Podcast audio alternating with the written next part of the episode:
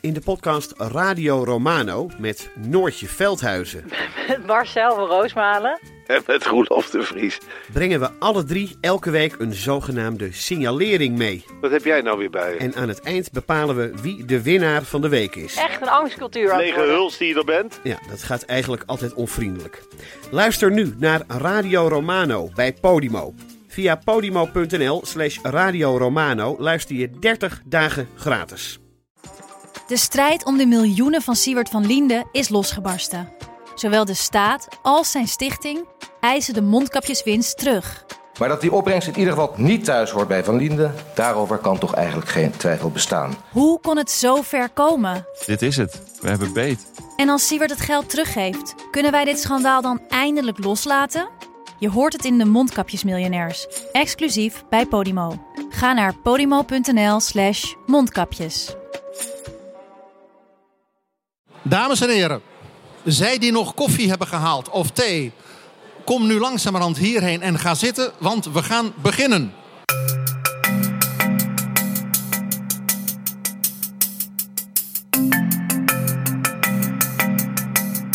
Dit is Betrouwbare Bronnen met Jaap Jansen.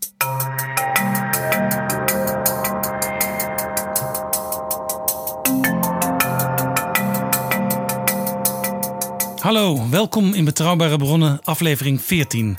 Straks praat ik met Partij van de Arbeid Europarlementariër Paul Tang. In 2014 was hij lijsttrekker en sindsdien aanvoerder van de drie PvdA'ers in het Europees Parlement. Ik verwelkom hem in Betrouwbare Bronnen omdat hij een boek heeft geschreven met als prangende vraag: kunnen we de Europese Unie nieuw elan geven? Paul Tang ziet het als zijn opdracht het aandeelhouderskapitalisme te beteugelen. Europa moet weer terug naar het Rijnlandse economiemodel en de Europese Unie moet daarin een hoofdrol spelen, vindt Tang. Overigens zal niet iedereen in de Partij van de Arbeid blij zijn met het begrip wat Tang heeft voor Italië, dat zich niet wil houden aan de in Europa afgesproken begrotingsregels. Ik denk dat wat de Europese Commissie niet moet doen is paniek zaaien, om te beginnen. Ik zou zelf zou ik heel graag willen dat ze de onderhandelingen ook openen. Laat nou zien welke mogelijkheden er zijn om te komen tot een, uh, zeg maar een sociale begroting. Want de Italiaanse regering wil bijvoorbeeld uitkeringen verhogen. Uh, en, en, om, uh, en toch een verantwoordelijke begroting te hebben. Maar eerst een heel opmerkelijk gesprek dat Pieter Gerrit Kroeger voerde met oud-minister-president Jan-Peter Balkenende en minister van Financiën Wopke Hoekstra. Dat gesprek vond afgelopen zaterdag plaats in de Prodent-fabriek in Amersfoort op de dag van de Christendemocratie. Het wetenschappelijk instituut van het CDA vierde zijn 40-jarig bestaan met, zoals dat hoort, diepgravende gesprekken. Het gesprek met Jan-Peter Balkenende en Wopke Hoekstra was een co-productie met betrouwbare bronnen en het vervangt dit keer de historische rubriek. Zoals je van ons gewend bent, is het gesprek een combinatie van actualiteit, geschiedenis en vooruitblikken. In het verhaal van Balkenende is interessant dat hij in de politiek begon als medewerker van het Wetenschappelijk Instituut.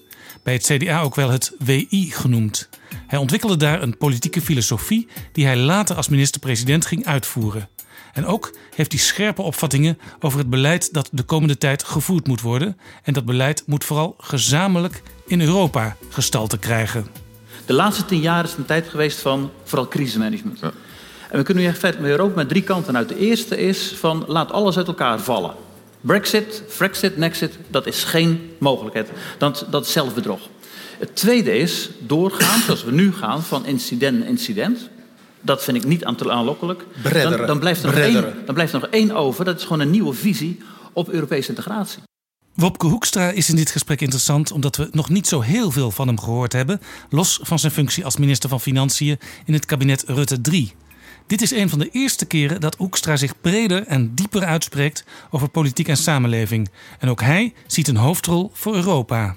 Het is mijn diepe overtuiging dat als je wil dat we met z'n allen in al die verschillende lidstaten kunnen blijven geloven in de Europese Unie, dan moet je kunnen uitleggen waarom wat we met elkaar doen redelijk is, solidair is, maar dat er ook sprake is van wederkerigheid. En dan moet het ook zo zijn dat op het moment dat er gelden ter beschikking gesteld worden, dat ook de rechtsstaat in landen wordt gerespecteerd.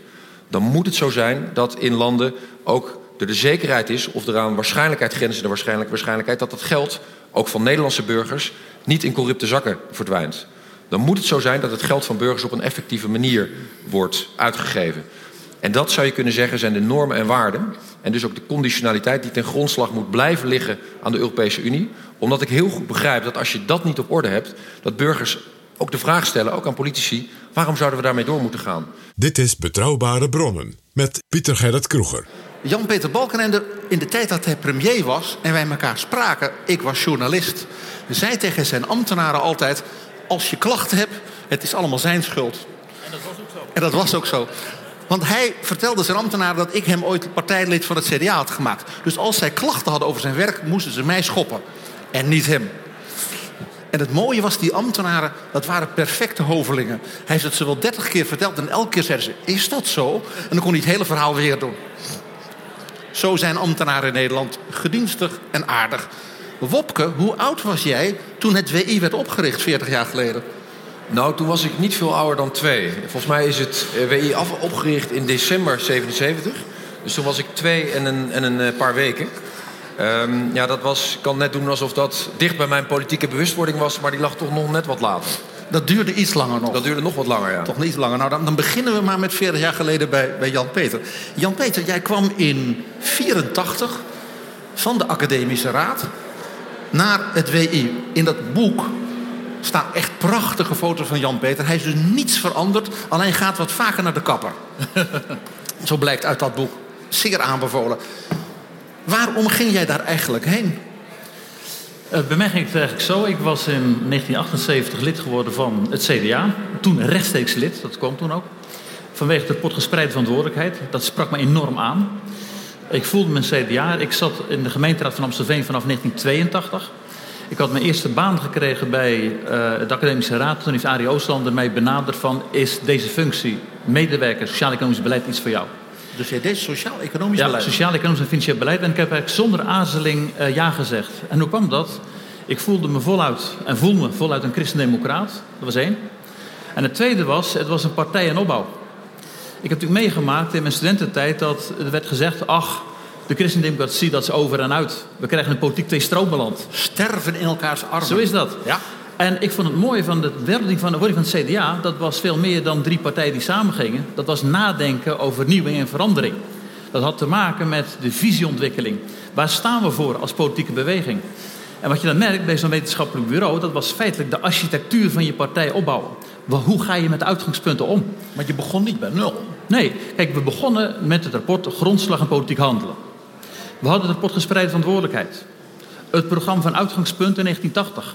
En toen Lubbers werd premier, dat was geen makkelijke tijd. Er moesten moeilijke maatregelen worden genomen. En de peilingen gingen misschien een ook wat onderuit. Maar wat gewoon gebeurde, dat was het mooie. In de partij werd gezegd van... wat is onze boodschap? En dat leidt tot het rapport van verzorgingsstaat naar verzorgingsmaatschappij. En het WI droeg enorm bij aan die visieontwikkeling. En dus ik kwam in die fase bij het WI... dat er na werd gedacht van wat is de visie van het CDA... hoe operationaliseer je de uitgangspunten... Wat betekent dat voor je maatschappijconcept en hoe kun je daaraan bijdragen? Een geweldige tijd, een enorme uitdaging.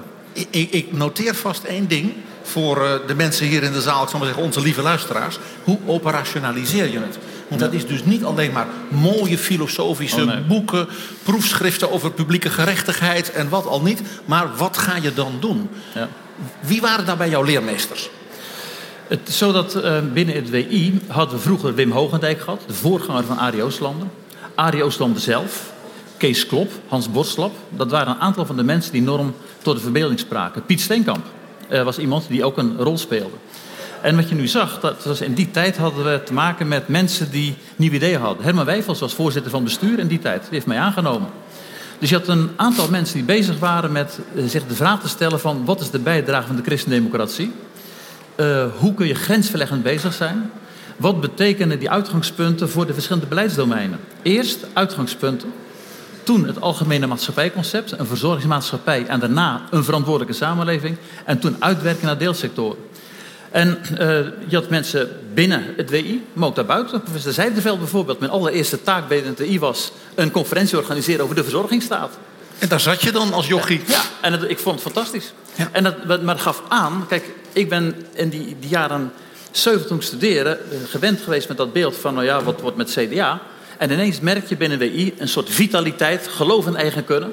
En dat gaf enorme kracht. Waar kwam dat vandaan? Kwam dat uit die ontmoeting van, ik zeg maar, dat het niet alleen maar een fusie was van katholiek en twee keer protestant, maar dat er iets extra's, iets nieuws kwam? Weet je wat, wat, wat toen speelde? Ik ben nog zo goed. Um, in het begin, toen ik ging studeren, was het vaak zo: een politiek probleem of maatschappelijk probleem is een politiek probleem. En als jurist leer ik dan wetgeving, planning en financiering. Zo werden wij uh, grootgebracht. En toen zag je aan het eind van de jaren 70 allerlei boeken met titels als De crisis van de verzorgingsstaat. En toen is de vraag: wie komt met een alternatief? Wie heeft een nieuwe visie? En ik voelde intuïtief aan dat het CDA met die uitgangspunten bezig was om een nieuwe visie te ontwikkelen. Dus de tijd werkte ook mee, want er was ruimte voor verandering van denken. Maar dat moest je consistent doen, consequent. En dat heeft Arie Oostlander ons altijd enorm meegegeven. Van, uh, de, het uitgangspunt dat is je gereedschap. Maar dan vervolgens dan gaat het om de creativiteit om dat uit te werken naar de verschillende beleidssectoren. En werd keihard gewerkt en we hielden elkaar scherp. Het is een geweldig team. Ja, de, de, de term Gideonsbende valt al wel eens. Gisteravond hadden wij een diner met eh, de medewerkers die Jos waarschijnlijk weer zitten. De, de, de oud-medewerkers, de huidige medewerkers, oud-directeuren.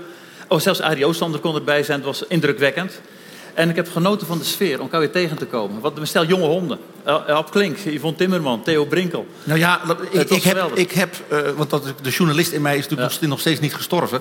Ik hoorde vaag dat ja, jij op die bijeenkomst gisteren een soort cabaret hebt gedaan... waarbij je een hele serie dominees en predikanten hebt geïmiteerd. ja, ik werd gevraagd een, uh, een soort meditatief moment te hebben. Aan het eind van de avond was een soort uh, dagsluiting... En ik heb inderdaad toen een uh, wat serieus verhaal gehouden, maar wel met een ludieke ondertoon. En uh, ik heb toen gesproken gisteravond over de K3 van de christendemocratie. Ja. Kroon, kerk en kapitaal? Wat denk je? Wat denk je? ken elkaar, ken de uitgangspunten en ken uw kracht. Nou, daar ik heel wat over zeggen. Ja, dat, we hebben gelukkig hier een uur, dus er komt ja. vast nog wat aan de orde. Ik, Wopke, um, jij was dus twee hè, bij de oprichting. Dus je was vier toen hij daar maar begon. Toen al, toen al diep onder de indruk. Ja, ja, ja, ja, ja, jij zei toen al, als ik kan lezen... dan ga ik die, die, die stukken van Jan-Peter Balkenende lezen... die hem worden gedicteerd door Arie Oostlander. Ik zie het ook aan je gezicht dat je het meent. Ja. Wanneer begon dat politiek bewustzijn van jou dan wel? Nou, misschien nog wel één ding over wat Jan-Peter net zei... over dat operationaliseren. Want dat is volgens mij echt de spijker op zijn kop. Er zijn allerlei wetenschappelijke instituten in Nederland... en die hebben geweldige stukken geschreven. En die zijn voor het overgrote deel zijn die in boekenkasten beland. En nooit vertaald in beleid. En wat ik zo knap en bijzonder heb gevonden altijd aan de periode voor de kabinetten Balkende. Toen is er ontzettend goed nagedacht en is er heel veel geschreven. Maar dat is vervolgens ook gebruikt. Dat is omgezet in beleid. Als je bijvoorbeeld kijkt naar het zorgstelsel van vandaag. Ik weet niet of het helemaal één op één is, maar het scheelt niet zo gek veel wat er toen bedacht is doordacht is en hoe dat vervolgens is vertaald in beleid. En dat heb ik altijd ontzettend knap gevonden. Ja, wat, wat je nu zegt, Wopke, wat wij deden was, wij schreven de grote rapporten. Dan zag je daarna kleinere documenten die in de partij werden ja. bediscussieerd. Een partijbrede discussie. En daarna werden conclusies getrokken. En dat kon ook zijn weg vinden naar het verkiezingsprogramma. Ja, en dat is, het, het knappe daarvan is... Ik ben genoeg politici tegengekomen uh, in Den Haag... die altijd uh, als de dood zijn voor het moment waarop hun WI weer een rapport uitbrengt. Ja. Want stel je voor dat er wat onhandigs in zit... en dan is vooral de kunst om dat ergens in een hele diepe la te schuiven. Wat je natuurlijk moet proberen te doen is iets opschrijven waar die partij echt mee verder kan... en waarmee je dat inderdaad kan operationaliseren. Waarmee je dat vervolgens kan vertalen in beleid. Uh, en dat heeft het CDA op allerlei fases en allerlei momenten in de geschiedenis heel knap gedaan. Maar zeker in die periode voor de kabinetten Balkenende... en toen vervolgens de operationalisering in de kabinetten Balkenende. Maar volgens mij, PG, wilde je eigenlijk iets heel anders vragen. Nou, de vraag was... De vraag was, wanneer werd jij je dit bewust? Politiek. Wat ik eh, nog heel goed kan herinneren was eh, dat uh, Lubbers altijd zijn persconferentie gaf, op vrijdag. En dat was dan een gesprek. En dan zat ik samen met mijn vader zat ik naar, naar de televisie te kijken. Ja, het is eerlijk om te zeggen dat ik daar als acht of negenjarige minder dan de helft van begreep. Maar het is wel een moment wat me is bijgebleven, omdat wij samen ernaar zaten te kijken. Mijn vader had ook niet zo heel veel geduld voor televisie kijken. En ik denk eerlijk gezegd ook niet voor politici. Maar als het was afgelopen zei hij bijna altijd iets positief kwalificerends over Lubbers. En dat beeld, dat staat me nog heel sterk bij. En, en wanneer werd je christendemocraat? Nou, wat mij altijd heeft aangesproken in het CDA is de dubbele verantwoordelijkheid. Dus de gedachte dat je op de eerste plaats verantwoordelijkheid neemt voor jezelf, voor je eigen leven. Uh, maar dat iedereen die dat kan, dat die toch ook wordt uitgedaagd, wordt uitgenodigd om verantwoordelijkheid te nemen over het grotere, het bredere. Dat begint natuurlijk met je eigen familie, maar dat kan je ook in de kerk, in een sportvereniging en breder voor de samenleving. Dus dat, is, dat, dat zat zeker ook in mijn, uh, in mijn opvoeding. En ik heb in de periode um, dat um, uh, Fortuin werd vermoord, dus de periode waarin ik in het, uh, in het buitenland woonde, dat is een periode waarin heel vaak aan mij is gevraagd: wat is er toch eigenlijk aan de hand in Nederland? Hoe kan het nou dat een land dat zoveel heeft, waar je ongelooflijk gelukkig mee mag zijn, waar je ongelooflijk trots op mag zijn, dankbaar voor mag zijn, dat het toch zo met zichzelf in de war is? En toen heb ik gedacht, als ik terugkom, dan. Uh, ik wist niet eens zeker of ik uh, en op wat voor termijn ik terug zou komen naar Nederland. Maar toen heb ik wel gedacht, uh, dan ga ik ook, al is het maar iets heel kleins, ga ik iets doen in de politiek. Dus, dus het werd Wopke de Holland-Deuter in Berlijn. Nou, nu overdrijf je het een klein beetje, PG, maar... Klein beetje. Um, het was wel een, het was zeker een, een, een, moment wat ik me nog goed kan herinneren. We, we zijn nu met Wopke even in Berlijn. Een van de opvallende dingen bij die operationalisering toen jij premier werd, was dat je meteen met een innovatieplatform begon. En meteen zei: Nederland moet dus van landen als Finland, Singapore leren hoe dus een klein, hoogontwikkeld, ook zoals Singapore zeer dichtbevolkt land, zichzelf moet heruitvinden in ook de nieuwe economie. En dat je daarvoor kansen moet zien, zeker voor jonge mensen, uh, studenten, onderzoekers en dergelijke. Je was natuurlijk zelf hoogleraar geweest. Ja kwam dat idee van zeg maar, die wereldwijde blik met dan een eigen, zelfs spannende rol voor Nederland erin, ook uit die WI-tijd bij jou? Is dat later gekomen? Ja, nou, nou in de, het tweede rapport, Jos weet het eerste rapport was Wereldeconomie en Ontwikkeling. Dat is het eerste stuk wat geschreven. En het tweede rapport was Technologie in een verantwoordelijke samenleving. Dus toen hield je bezig met de vraag: wat gebeurt er in de economie? Wat is de rol van nieuwe technologie?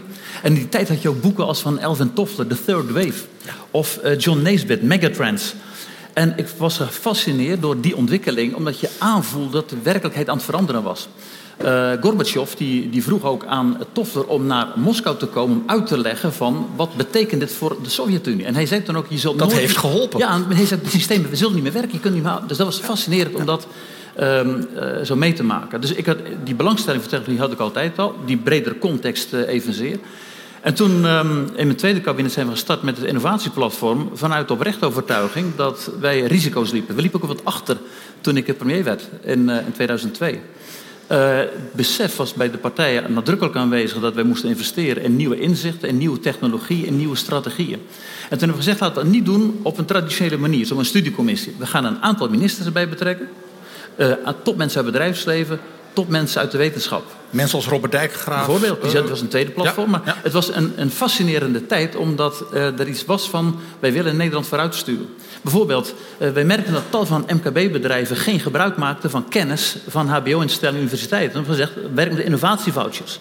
Of zorg dat de, dat, de, dat de samenwerking tussen onderzoekers, publiek en privaat, kan worden versterkt. En we hebben ook gezegd, laat een deel van de aardgasbaten nu benutten voor R&D-uitgaven. Nou, je, je weet het allemaal, je hebt meegemaakt. Ja. Maar het was echt een fascinerende tijd om juist te kijken van hoe kun je de technologie versterken, hoe kun je inspelen op innovatie en hoe kun je daarmee de structuur ook van je economie en samenleving versterken. En het ging niet alleen over economie, ook over zorg en zo, dat deed even zeer. Ja, want een van de opvallende dingen was dat dus Nederland niet alleen achterliep in zeg maar, high-tech ja. zeg maar, maakindustrie ontwikkelingen, maar ook ja. bijvoorbeeld bij de overheid zelf. Dat er nog allemaal heel veel papierschuiven was. Nou ja, we hebben ook gezegd van we willen dat de administratieve belastingen worden verminderd. We hadden ook een doelstelling min 25 procent om meer ruimte te bieden, ook aan onderneming. We hebben gelijk gezegd, dat is niet alleen Nederland, dan moet je ook op Europees niveau doen. Dus het mooie was van, uh, van die jaren dat je bezig was om na te denken, wat is de structuur van je economie? Hoe kun je hervormingen doorvoeren? En het was niet gemakkelijk. Je moest tegen de stroom ingaan. Want ook demonstraties in die tijd. God, daar weet ik nog helemaal niks ja, meer van. Ja, ik, ik ben heel oh, jij wel? In het ziekenhuis, ja. Oh, ja. Of ik dat nog weet. Of ik dat nog weet. Dat was, wat ging heel erg. En het mooie was, en dan zie ik hoe Nederland is, en Bobke zei het al, weet je, wat gebeurde in Nederland? Hè? Toen hadden wij die enorme demonstraties op het Museumplein in, uh, in, uh, in Amsterdam. En ik lag met die aandoening aan mijn voet in het ziekenhuis. En ik was nog niet uit het ziekenhuis of we hadden al vertrouwelijke gesprekken met vakbeweging en met de werkgevers om te kijken van hoe komen we hier uit. En dat vond ik het mooi. We hebben vier keer een sociaal akkoord kunnen bereiken toen het tweede kabinet. Maar dat was ook omdat wij wisten van je kunt zaken niet op een beloop laten. Je moet hervormingen doorvoeren. En dan praat je over de WHO en de ziektewet en bijstand. Het was nodig. Prepensioenfaciliteit. We waren ervan overtuigd dat we dingen moesten veranderen.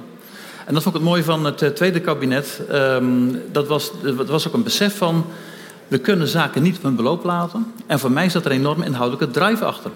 Uh, ik denk dat de waarneming van Bobke heel terecht was. Van, ik weet heel goed, ik, ik had die inleiding geleid tot het boek Anders en Beter. En ik heb daar vrij scherp aangegeven wat is nodig om te veranderen in het land. De agenda was eigenlijk klaar. En als je dan een goed team hebt en je hebt een goede strategie, kun je heel ver komen. Joop Albert zegt dat vaak, de bekende coach, volleybalcoach en uh, zoveel dingen heeft hij gedaan. Hij zegt een topsporter kan alleen maar excelleren als er en een goed team is en een goede strategie. Nou, dat proberen we ook te doen. Wopke, wanneer heb jij Jan-Peter Balkenende voor het eerst ontmoet? Nou, wat ik nog heel goed weet is dat ik ehm, lid was van de redactie van uh, CDA.nl, ehm, het, uh, het blad van het CDA. Dus ik heb allemaal leuke, mooie dingen mogen doen eh, in, in die, jaren nadat ik lid ben geworden. In het, bestuur van Amsterdam bij de Eduard de Vrij Stichting. Maar een van de allerleukste dingen vond ik ook het, het schrijven van artikelen voor, voor het blad van de CDA. En Jan-Peter was, ik denk dat dat in zijn derde kabinet, maar het kan ook zijn tweede kabinet geweest zijn, was toen um, een, een maand lang gasthoofdredacteur. Dus dat betekent dat de redactie ook mocht um, vergaderen met Jan-Peter. Nou, je kan je voorstellen, de redactie was toen een beetje zenuwachtig. Er waren ook opeens een stuk meer mensen bij die redactievergadering dan anders. um, en uh, Jan-Peter, we konden toen met Jan-Peter uh, ook, ook uh, nadenken over hoe nou de, de thema's eruit zouden moeten zien. En het aardige is, dat sluit eigenlijk precies aan bij, bij wat Jan-Peter nu vertelt over, over Singapore en over, over, over innovatie en, laat ik zeggen, can do. En dat is wat mij ook altijd heel erg heeft aangesproken. Dat was overigens ook de, energie die, die we toen hebben geprobeerd in dat volgende nummer van CDA.nl te, te leggen. Hoe zorg je nou dat je vooruit gaat? Hoe zorg je nou dat je wat, wat positiefs doet? Um, en dat sprak me ook heel erg aan in wat Jan-Peter heeft geprobeerd te doen. En wat hij natuurlijk ook in die, in die vergadering op de redactie heeft uh, overgeprobeerd te brengen. Hoe zorg je nou dat je dat hele mooie land, wat toch in allerlei opzichten een groeibriljant is, dat je, die, dat je dat nog mooier maakt? En het voorbeeld van Singapore vind ik, uh, vind ik heel goed gekozen. Ik heb daar te kort gewoond. Oh. Maar ik heb ook gezien hoe dat schroeit van de energie. We hadden eerder deze week. Het is er ook minder koud dan in Finland. Het is er iets minder koud. ja. uh, maar we hadden, eerder deze week hadden we het, het, het staatsbanket. Daar werd natuurlijk weer gedeeld hoeveel Nederland en, en, en Singapore met elkaar te maken hebben als kleine, hele open economieën. Maar ik heb toen ook weer gedacht hoe bijzonder is het dat ze daar heel lang vooruit kijken. En met de, met de samenleving, met de overheid en met marktpartijen bezig zijn met wat kunnen we nou doen om te zorgen dat we het allerbeste eh, brengen voor het land, voor de economie en voor de mensen? Dat can do, dat brengt mij meteen op dat heerlijke motto van Arie Oostlander. De, de, de, de, jouw chef, Arie, die altijd zei: Ja, wij denken na, WI, belangrijk. Maar niets is zo praktisch als een goede filosofie. Ik, ik zie Jos van Gennep grijnzen, hij herkent het. Niets is zo praktisch als een goede filosofie. Wopke, een goede filosofie. Zoals bijvoorbeeld rentmeesterschap. Dat is een heel filosofisch, bijna bijbels thema. Maar is de minister van Financiën niet de ultieme rentmeester van het land? De man die dus moet beheren en moet zorgen dat de zaak uh, ja, overeind blijft? Nou, in ieder geval is dat iets wat ik absoluut probeer. Het, het, het, het gevaar is dat je als minister van Financiën um, alleen maar een goede boekhouder bent. En je zit er natuurlijk juist om... Dat is ook het, goed, dat is ook belangrijk. Ja, dat is, maar laten we zeggen, dat is, dat is fase 1. Um, maar de, de, de, de, de opdracht, en dat is, vind ik, niet alleen voor de minister van Financiën, maar overigens voor, voor, voor alle politici. De opdracht is toch ook om uh, langer en verder vooruit te kijken. Het vooruit te kijken voorbij het, het einde van de week, de volgende verkiezingen enzovoort. Dat is overigens precies wat me aanspreekt in bijvoorbeeld hoe de Singaporezen uh, daar naar kijken. Die denken, hoe krijgen we het nou ook uh, goed voor elkaar voor de volgende generatie? En vanuit mijn rol en vanuit mijn verantwoordelijkheid ja, gaat het natuurlijk ook heel vaak over het zoeken van de balans tussen het versterken van de samenleving in het hier en nu en te zorgen voor voldoende investeringen in al die onderwerpen die we belangrijk vinden. In het onderwijs, uh, in klimaat, in defensie, in veiligheid. Het is allemaal belangrijk en heeft de samenleving ook grote behoefte aan. Maar er ook voor te zorgen dat we dat kunnen doen op de lange termijn. Want we zitten er, en dat, dat doen we als kabinet, maar dat zit natuurlijk ook echt in het DNA van het CDA. We zitten er voor alle generaties. Niet alleen voor de generaties eh, die er nu zijn, jong en oud, maar ook voor de generaties die er nog gaan komen. Dus dat voel ik wel echt eh, als een opdracht. Het feit dat jij op Prinsjesdag een begroting presenteerde met een structureel overschot, hopelijk voor de hele kabinetsperiode, heeft dat ermee te maken? Kijk, daar worden we natuurlijk geholpen door, het, door de goede uh, economische conjunctuur. Het gaat gewoon heel erg goed met Nederland. En, je kunt geld, geld ook verjubelen. Je kan, het, je, kan het geld ook verjubelen, maar wat mij betreft is het op zo'n moment echt en, en, en. Dus en die investering in de samenleving waar ik het net over had. En zorgen voor lastenverlichting. Maar ook de druk weer staan om het allemaal uit te geven. En ervoor te zorgen dat we de overheidsfinanciën verder op orde brengen. Juist omdat we weten dat die open ehm, eh, vitale, maar ook hele volatiele Nederlandse economie, dat die ook snel weer onder druk kan komen te staan als het minder goed gaat. Ehm, en ik er gewoon voor wil zorgen dat we, ehm, en we zijn het ook verplicht aan de volgende generaties, dat we zorgen dat het land ook dan weer goed op orde is als we het doorgeven. En dan hebben we nog Groningen, dat moet je, de, daar, valt, daar valt gewoon geld weg in de toekomst. Want we dachten, we pompen lekker en dan uh, zitten we thuis warm en dan krijgt hij geld. Dat is mooi, maar dat gaat niet meer door. En we hebben natuurlijk ook nog uh, de wereldhandel, dus de, de zorgelijke ontwikkeling op wereldschaal. Ja, het zijn, het zijn wel twee hele verschillende thema's. Maar lange termijn dingen, alle twee. Ja, wat betreft Groningen vind ik, het, vind ik het heel belangrijk om ook naar iedereen hier te benadrukken dat het kabinet heeft gezegd: het is cruciaal dat wij uh, in en voor Groningen op de allereerste plaats kiezen voor de veiligheid. Voor de veiligheid en vervolgens voor de leveringszekerheid. Maar we moeten zorgen dat mensen daar fatsoenlijk en veilig kunnen wonen. En dat heeft ook gemaakt dat het kabinet heeft gezegd: oké, dan kunnen we dus niet langer doorgaan op de, op de weg van extra uh, uit de grond halen en ondertussen maar de huizen versterken. Dan moeten we gewoon zorgen dat we zo snel mogelijk de gaskraan dichtdraaien. Ja, vervolgens heeft dat economische, uh, heeft dat consequenties voor de, voor de schatkist. En daarvan uh, hebben we gezegd, en heb ik ook gezegd, dat geld gaan we wel dekken. En we gaan wel zorgen dat we dat, dat tekort aan inkomsten, dat we daar ook zorgen dat we een beetje minder uitgeven. Want anders dan parkeren we die, die rekening weer in de schatkist en daarmee bij de volgende generatie. De wereldeconomie heb je ook gelijk in. Kijk, dat is een van de risico's um, waar we tegenaan zitten te kijken voor de toekomst. Want let wel, zelfs als er een handelsoorlog uh, zal ontstaan, alleen maar tussen China en de Verenigde Staten, en dus zonder uh, de Europese Unie, dan zal dat miljarden en miljarden kosten, ook in Europa en in Nederland. Zo verweven is de, uh, is de economie mondiaal nou eenmaal.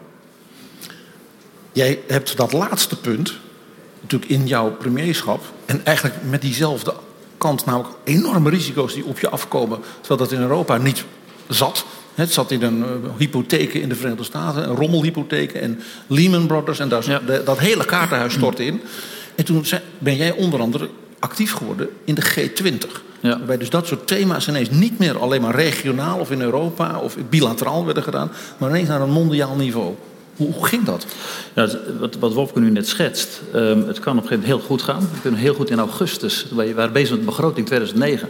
Toen was het beeld, de rest van de kabinetsperiode zullen wij begrotingsoverschot precies, hebben. Precies dezelfde. Ja. En het tweede was, we zullen de laagste staatsschuld als percentage van nationaal inkomen bereiken uh, in, in deze periode. Dus dat was het beeld. Binnen één maand was de hele zaak gekanteld toen Lehman omviel. Uh, toen wij Fortis moesten overnemen. Toen het financieel stelsel enorm onder druk kwam te staan. Het was een enorm moeilijke tijd met enorme risico's. En ik wel het volgende gebeuren, want alles was nieuw. Alles was nieuw. En toen um, wilden we graag meedoen aan de, aan de G20. Um, dat is ook een mooi verhaal over het gelopen, dus jij kent het verhaal wel.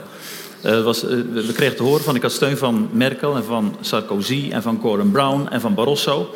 En maar de Amerikanen hadden toen het voorzitterschap.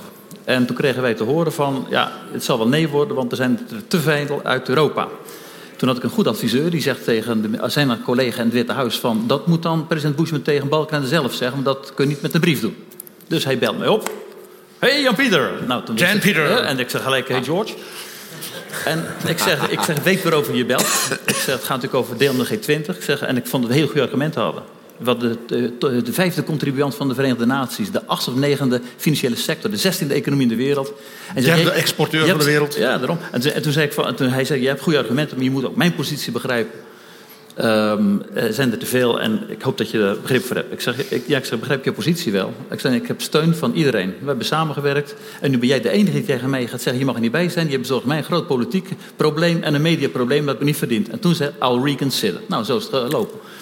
En toen gingen we daar meedoen. En het was, ja, het was, was een huzarenstukje. Was ook. Maar het ging me niet zozeer om mijn aanwezigheid. Ging, Nederland deed mee met Absoluut. de voorbereiding van die dat bijeenkomsten. Is... En het ging daar over de financiële architectuuropbouw. Dit was compleet nieuw.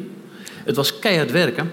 Maar we hadden ook de overtuiging van dit mag niet gebeuren en er moeten dingen gebeuren. En als je nu mij vraagt wat is het mooiste moment in je internationale tijd als premier, dan was dat toch, ik, ik heb het jou eens verteld, dat was maart 2009, maart in Londen de G20-bijeenkomst.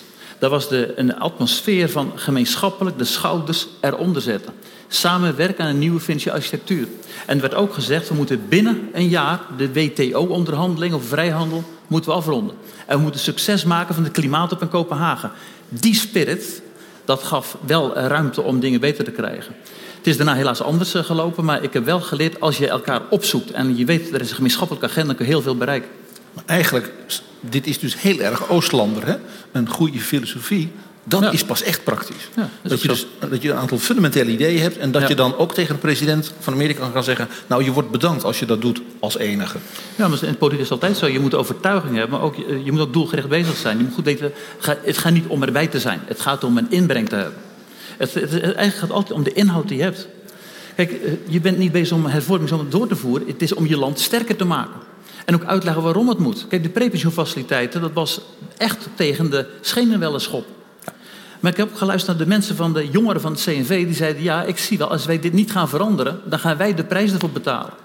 En in politiek is ook een kwestie van moed hebben. Je kunt bergen verzetten. Het begint altijd met hebben van overtuiging. Dat het verhaal van de G20 spreekt mij zeer aan. Ik ben uh, vanaf volgende week woensdag zijn de minister-president en ik weer in Argentinië, ook bij diezelfde G20. dus een, dat is een orgaan wat nog steeds bestaat. En wat natuurlijk extreem belangrijk was in, de, in, in dat moment van grote crisis, maar wat nog steeds bestaat en functioneert. En ook nou ja, wat, precies wat, wat Jan-Peter net beschrijft. Ja, daar wordt toch daar worden richtingen uitgezet, daar worden, daar worden koersen bepaald voor de toekomst. Uh, Europa is daar oververtegenwoordigd.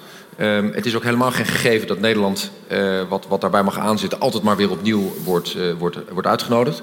Maar we zitten daarbij en dat is, dat is echt relevant. Het is relevant, want Amerika, China, Japan en de grote Europese landen zitten daar allemaal aan tafel. Uh, om in het geval van Jan-Peter natuurlijk de, de, de brede problematiek te bespreken. Maar op mijn portefeuille natuurlijk de financiële thema's te bespreken. En één keer per jaar is er dan die bijeenkomst met uh, en de regeringsleiders en de ministers van Financiën.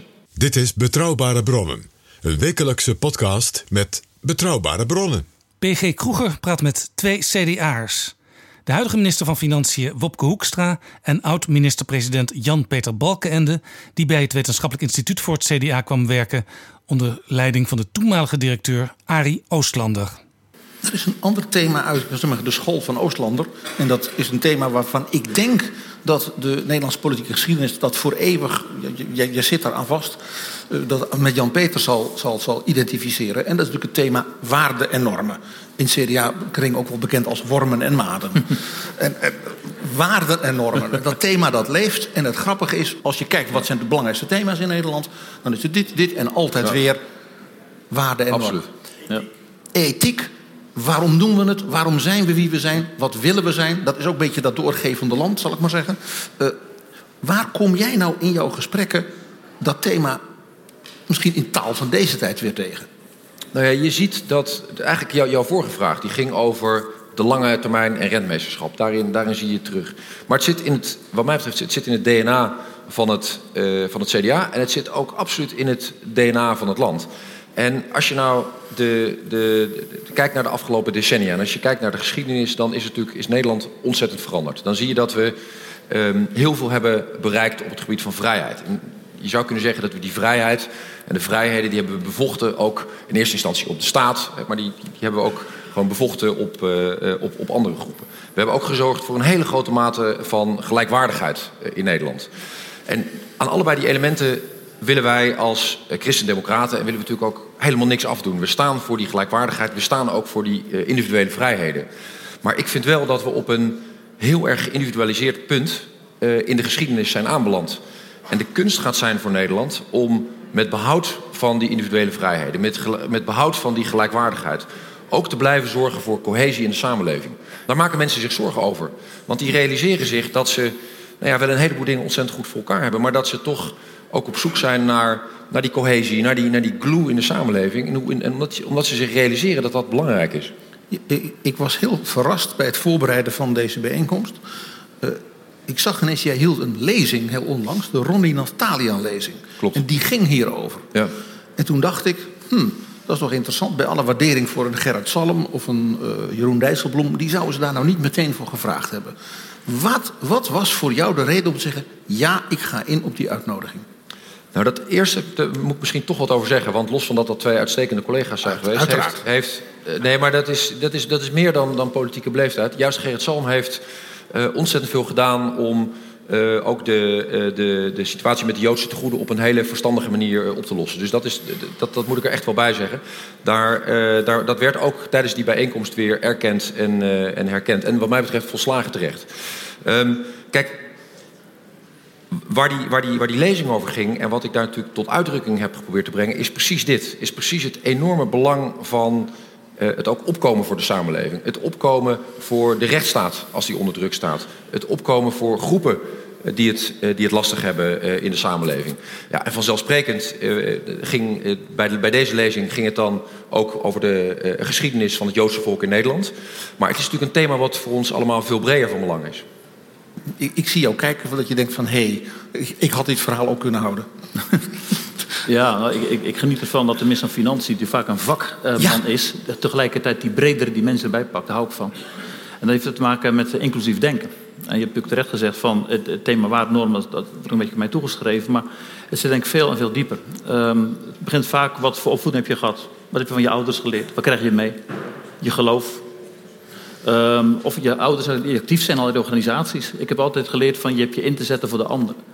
Toen ik student uh, werd, um, was, daar was ik wat lid van de commissie Doelstelling van de Vrije Universiteit. Ik, de identiteit van de VU hield mij bezig.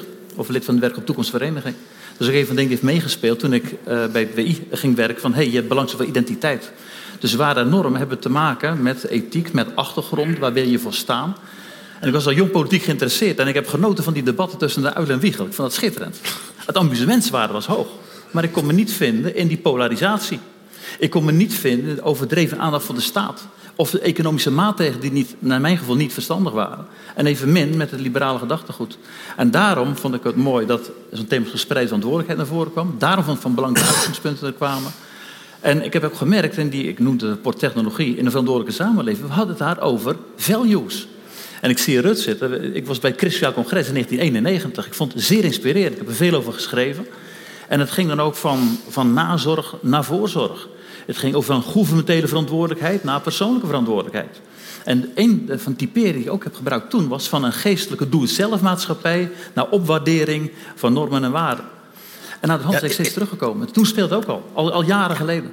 Het zit diep. Ja, in, in, in mijn eigen zeg maar, historisch onderzoek naar, naar de geschiedenis van het CDA... ben ik dat Christelijk Sociaal Congres tegengekomen. Dat daar eigenlijk voor het eerst, ook door, was het niet een memorandum of een notitie van jou... dat die term waarden en normen als, als, als begrip samenkwam. Ja, participatiesamenleving zat er ook nog in. En de participatiesamenleving, ja, dat, dat, dat, ja. ja dat, kwam, dan, dat kwam dan later in de troonrede. Ik, ik, ik, noemde even dat, dat congres, want ik vond dat een, een prachtig congres... wat zo inspirerend was. Uh, het hield je bezig. Maar het heeft te maken met de kwaliteit van samenleven... en dan ook de vraag, wat betekenen authentieke beginselen? Die geven je kracht. Ik vond het een, een, een belangrijk punt. En toen naderhand, um, ik ben heel goed in, in het boek Anders en Beter... heb ik ook daarvoor pleidooien gevoerd... Uh, ik heb ook bijvoorbeeld gezegd, uh, die discussie over waarden en normen die moet zich niet beperken tot Nederland. Die heeft ook een Europese dimensie. En toen wij het voorzitterschap hadden van de Europese Unie in 2004, hebben we conferenties belegd over Europe, a beautiful idea in tal van landen.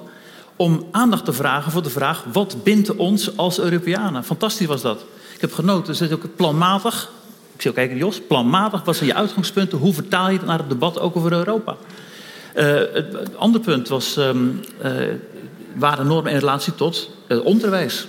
Of sport. Ik heb genoten van de sportverenigingen in Nederland... die heel veel in deze thematiek uh, toen, toen hebben gedaan de, de meer dan voetballer worden bijvoorbeeld. Of in de school, de dag van het respect. Dus waar de norm was niet een, een soort abstract, wees maar goed voor elkaar. Nee, dat de vraag wat betekent voor het onderwijs en voor de sport en voor de media. Wat betekent voor de Wetenschappelijke Raad voor Regeringsbeleid. Het rapport over waarden, normen en de last van gedrag in 2003. Het werd dus meer dan zeg maar, het pannetje soep voor nou, de bejaarde buurvrouw. Nou, dat, dat, is, dat, is, vaak het probleem. Als je iets naar voren brengt, je krijgt heel snel type, ah, god, balken terug in de jaren 50. Ja, ja. Zoiets. Ja. Dat, is, dat is makkelijk om weg te, te maken. Nostalgisch. Ja.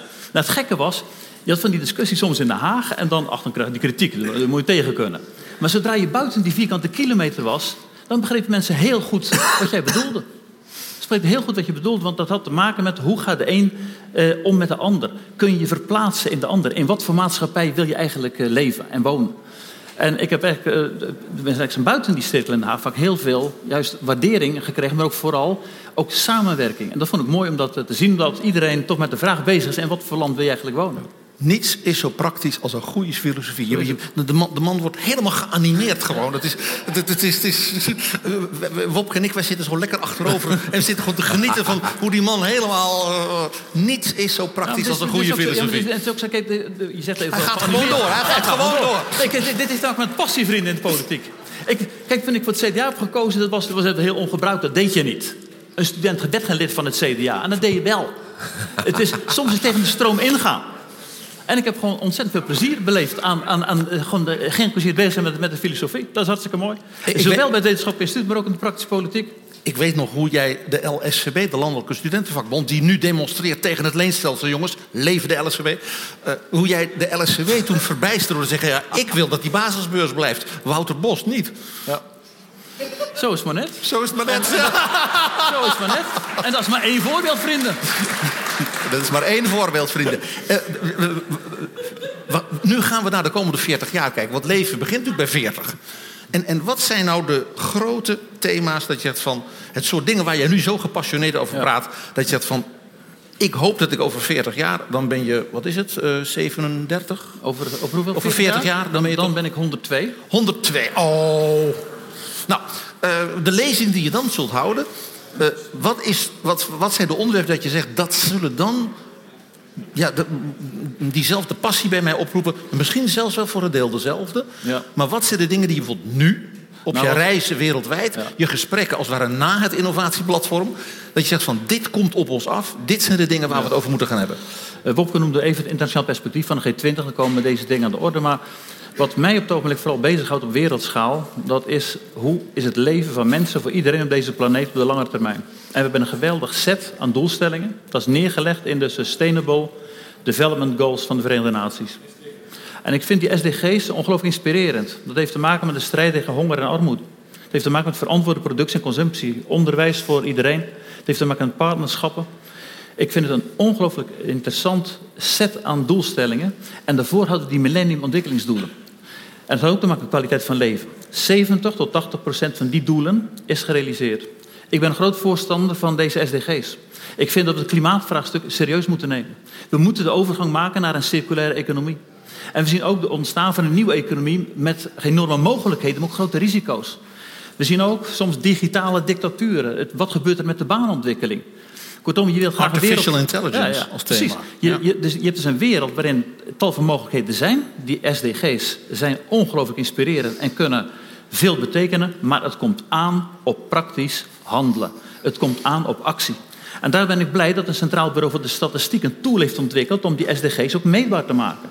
En als ik nu, je, je hebt het ook over mijn reis, als ik in het buitenland eh, kom. eh, ik, ik spreek met jonge mensen, start-ups, eh, zoals in, in Zuid-Korea bijvoorbeeld. Die weten exact wat er gedaan moet worden. Het is prachtig om te zien. Ik, was, ik ben ik kwam in Singapore, ik was er vorig jaar nog. Te Maasek, een grote investeringsmaatschappij. Al die directeuren liepen met het logo van SDG's op hun revers. Ik zei, waarom dragen jullie dit logo? Toen zeiden ze van, wij moeten in staat zijn om een, een verbinding te leggen tussen elke investeringsbeslissing en de SDG's. Dit zijn de goede voorbeelden. Gaat het overal zo? Nee. Want we hebben ook machtsstructuren. We hebben ook monopolies. Dus je moet de zaak niet mooier maken dan eerst. Maar als je praat over wat is jouw ideaal, dan zeg ik laten we een realiteit maken van de Sustainable Development Goals die in belang zijn van iedereen op deze planeet. En laten we ook zorgen dat de economische ontwikkeling zodanig gaat dat mensen daar deel aan kunnen hebben. Dat houdt me enorm bezig. Is dat iets voor de, de, de, miljoenennota van volgend jaar? Nou, misschien niet meteen voor die van volgend jaar. Ehm, nee, kijk, ik ben het zeer eens met, met wat Jan-Peter beschrijft. Ook als het gaat over de, de, de grote technologische ontwikkelingen. Artificial intelligence eh, noemde jij nog tussendoor. Allemaal, allemaal zeer mee eens. Er zijn wat mij betreft nog twee grote andere thema's... ehm, die, ehm, nou ja, waar we ons ook zorgen over moeten maken... en waar we ook een antwoord op moeten formuleren. Het eerste heeft te maken met ehm, wat, in het, wat Amerikanen vaak noemen de fear of falling. En dat gaat over het besef dat de belofte van de politiek heel lang is geweest dat de volgende generatie, en met name ook de middenklasse, eh, de volgende generatie, het weer beter krijgt dan de vorige. En je ziet dat dat... mijn kinderen gaan het beter hebben dan Exact. ik. Dat is, het, dat is eigenlijk de belofte die sinds de oorlog altijd heeft, eh, heeft gegolden.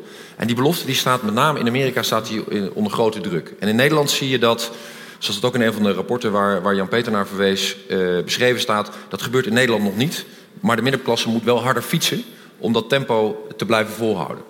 En ik denk dat het cruciaal is, juist vanwege al die uh, ontwikkelingen die op ons afkomen, dat je die reis met z'n allen kunt maken. Dat je met z'n allen kunt zorgen dat je mee kan dat mensen banen hebben in die totaal veranderde samenleving op het gebied van technologie. En hetzelfde geldt voor het klimaat. Dat is, ik deel zeer met Jan-Peter, die klimaatverandering die is er. Dus wij moeten met elkaar die energietransitie door.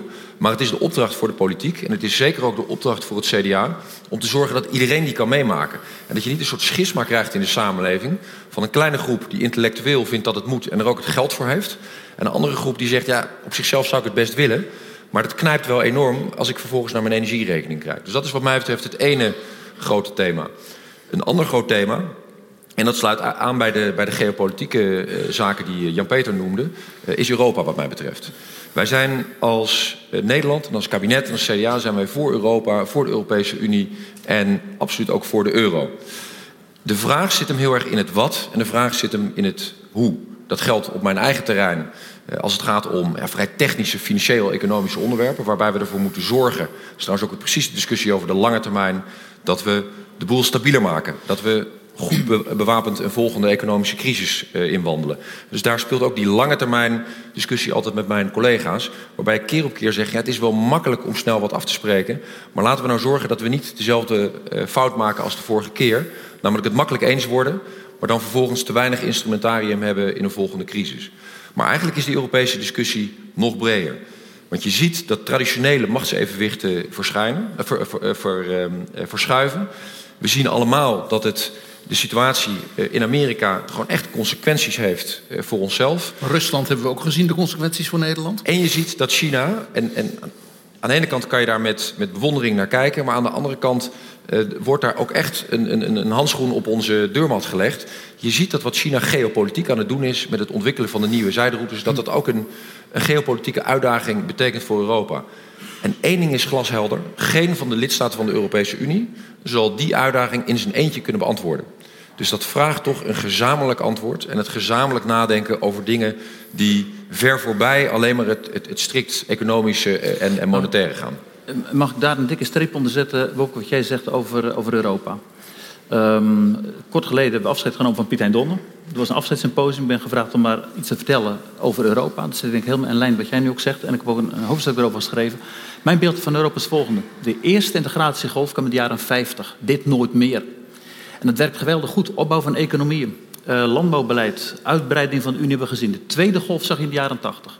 Toen het idee was van we hebben wel een douane-Unie, maar er is te veel protectionisme. Toen een vrij verkeer, dat was toen het doel. En daarna het perspectief van de uitbreiding van de Unie en eenmuntigheid. Dat was het tweede. Dat heeft lange tijd gefunctioneerd. De laatste tien jaar is een tijd geweest van vooral crisismanagement. En we kunnen nu echt met Europa met drie kanten uit. De eerste is van laat alles uit elkaar vallen. Brexit, Frexit, Nexit, dat is geen mogelijkheid. Dat, dat is zelfbedrog.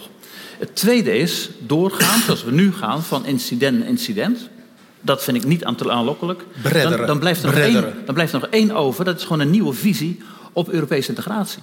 En ik denk dat er vier elementen dan cruciaal zijn. Het eerste, laat resultaten aan burgers zien. Twee, zorg dat hervormingen worden doorgevoerd. Drie, zorg dat er een inhoudelijke agenda voor Europa is. En ik denk dat die combinatie met SDG's, Sustainable Development Goals, met klimaat, energie, de nieuwe economie, dat zou een geweldige agenda voor Europa kunnen zijn. En het vierde punt, denk weer na over values in Europa. Wat bindt ons eigenlijk? Als we dat vergeten, dan hebben we ook een gemiste kans. Ik wil dip, ja. dik onderstrepen wat jij zegt. Nee, en ik merk dat Jan-Peter en ik allebei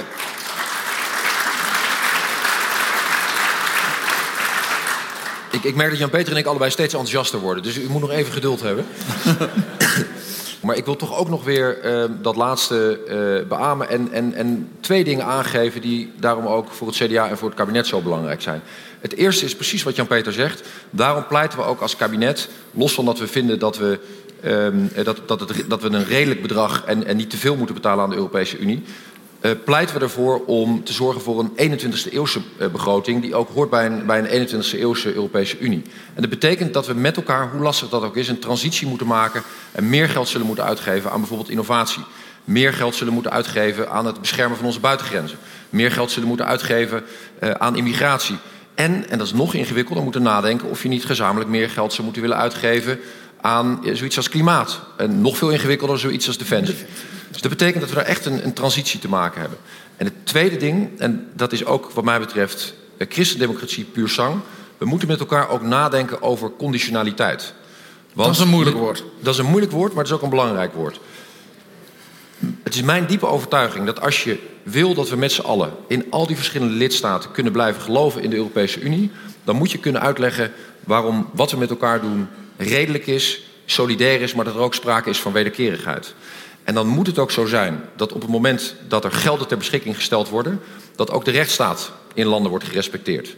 Dan moet het zo zijn dat in landen ook er de zekerheid is of er aan waarschijnlijkheid grenzen de waarschijnlijk, waarschijnlijkheid dat dat geld ook van Nederlandse burgers niet in corrupte zakken verdwijnt. Dan moet het zo zijn dat het geld van burgers op een effectieve manier wordt uitgegeven. En dat zou je kunnen zeggen zijn de normen en waarden. En dus ook de conditionaliteit die ten grondslag moet blijven liggen aan de Europese Unie. Omdat ik heel goed begrijp dat als je dat niet op orde hebt, dat burgers ook de vraag stellen, ook aan politici, waarom zouden we daarmee door moeten gaan? Dus dat is ook waarom ik zo hamer op juist dat gedeelte van de Europese Unie.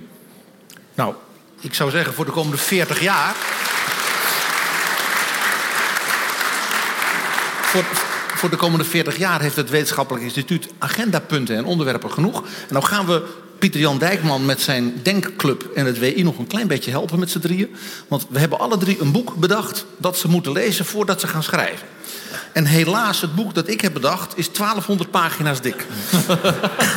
Zo kennen we je weer, Zo, dus, uh... Dat is van professor Jurgen Osterhammel. Schrijf op. Die Verwandlung der Welt. De transformatie van de wereld. En het boek dat gaat over de 19e eeuw. Hij laat zien dat de 19e eeuw, dus de tijd dat de christendemocratie in Nederland ook werd opgericht, de tijd was van dat die hele wereld drie keer over zijn kop ging. Veel meer dan de 20e. En waarom dit zo leuk is voor christendemocraten, toen mevrouw Merkel onlangs jarig was, was er een groot feest voor haar. En mevrouw Merkel is een wetenschapper, dat weet je. Toen heeft zij professor Osterhammel gevraagd een lezing te houden over dit boek, want dat had ze op haar vakantie gelezen. Er zat duizend man in de zaal van het Konrad Adenauerhaus in Berlijn. De helft viel halverwege in slaap. Uh, professor Osterhammel hield een briljant betoog. Dat natuurlijk in Die Zeit en de Frankfurter Allgemein natuurlijk in extensus was afgedrukt. En mevrouw Merkel had een heerlijke middag gehad. Het mooiste verhaal in dit boek, en dan stop ik erover, is dat hij vertelt dat de 19e eeuw pas in 2006 is gestopt. Want toen stierf namelijk het laatste wezen dat de 19e eeuw nog bewust had meegemaakt de schildpad van Charles Darwin, die hij in 1835 had meegenomen van de Galapagos-eilanden. Kijk, dan kun je schrijven en dan wordt het ook 1500 bladzijden. Wopke, wat was jouw boek voor het CDA voor de komende 40 jaar? Nou, er zijn natuurlijk als je zo'n vraag krijgt, dan krijg je onmiddellijk, krijg je, uh, ik heb het niet zo vaak, maar dan krijg je keuzestress, zoals dat heet met de woord van deze tijd. Want er zijn zo ontzettend veel goede boeken. Uh, en dan moet je natuurlijk ook proberen een boek te zoeken wat de volledige lading dekt van wat we hier bespreken. En dat is bijna onmogelijk, al moet ik zeggen dat uh, PG een goede poging gedaan heeft.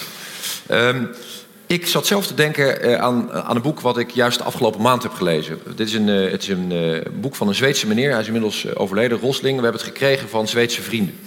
Het geval wil dat jij, begreep ik inmiddels, daar ook een voorschot op hebt gegeven de, de afgelopen 24 uur. En dat, ja, dat Betrouwbare heet... Bronnen, de podcast samen met Jaap Jansen. ja. De reclame mag je zelf maken, maar ik wil even naar het boek.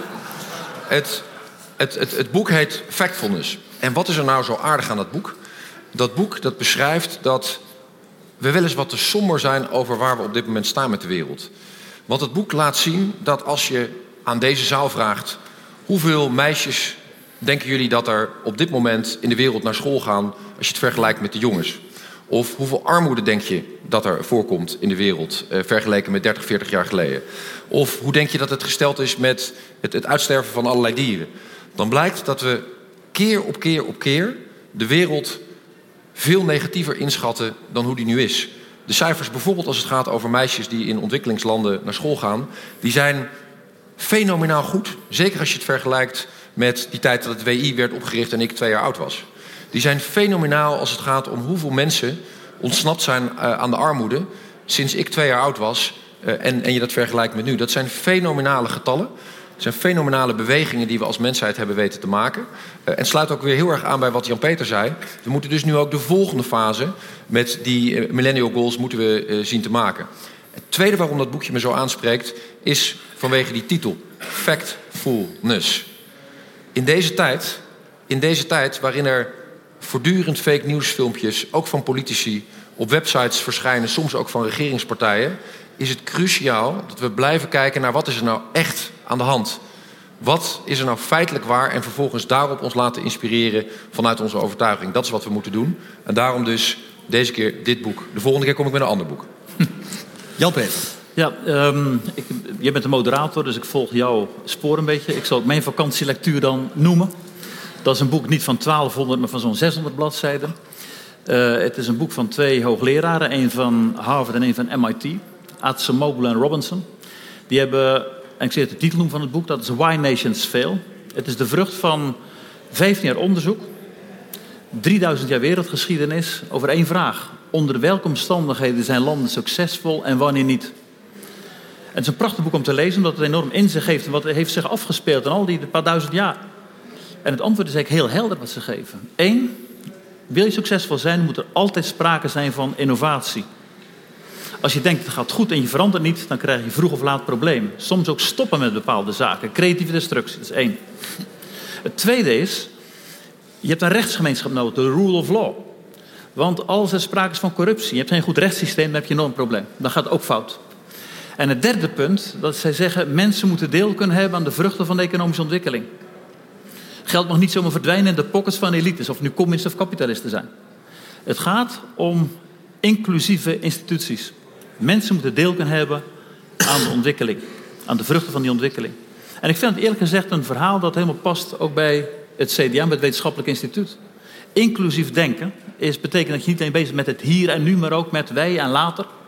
Je bent bezig met de eisen die de planeet stelt, maar tegelijkertijd wil je ook dat een economie draait, dat er banen voor mensen zijn. En daarom vind ik dit boek zo ongelooflijk inspirerend, omdat het lessen geeft uit het verleden die wel degelijk toepasbaar zijn ook op de toekomst. Dus van harte aanbevolen. Why Nations Fail. And we hope we will not fail. Dank u beide heren. Dank u Dank. zaal.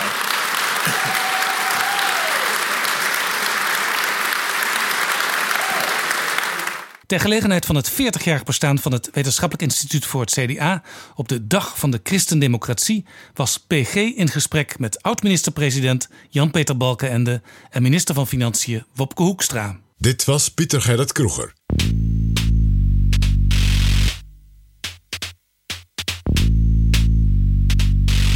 Dit is Betrouwbare Bronnen met Jaap Jansen. Ik ga praten met Paul Tang. Sommigen kennen hem nog uit de Tweede Kamer, maar hij is al bijna vijf jaar de leider van de drie PvdA'ers in het Europees Parlement en houdt zich met financiële zaken, marktwerking en big data bezig.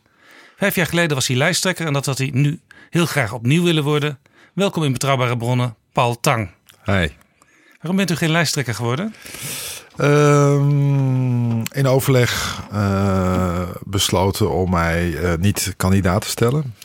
Uh, en om de ruimte te bieden aan uh, Frans Timmermans als, uh, als lijsttrekker, die ook die lijsttrekker is in Nederland en in, in Europa. Als spitsenkandidaat in het goed Nederlands. Ja, spitsenkandidaat betekent dat je de ambitie hebt om voorzitter van ja. de Europese Commissie te worden. Ja, dus Frans Timmermans is de kandidaat voor de Socialisten en Democraten om voorzitter te worden van de Europese Commissie. En dat laat ook zien dat je de politieke kleur heel bepalend is voor de, voor de keuzes die de commissie maakt. De commissie lijkt een bureaucratie.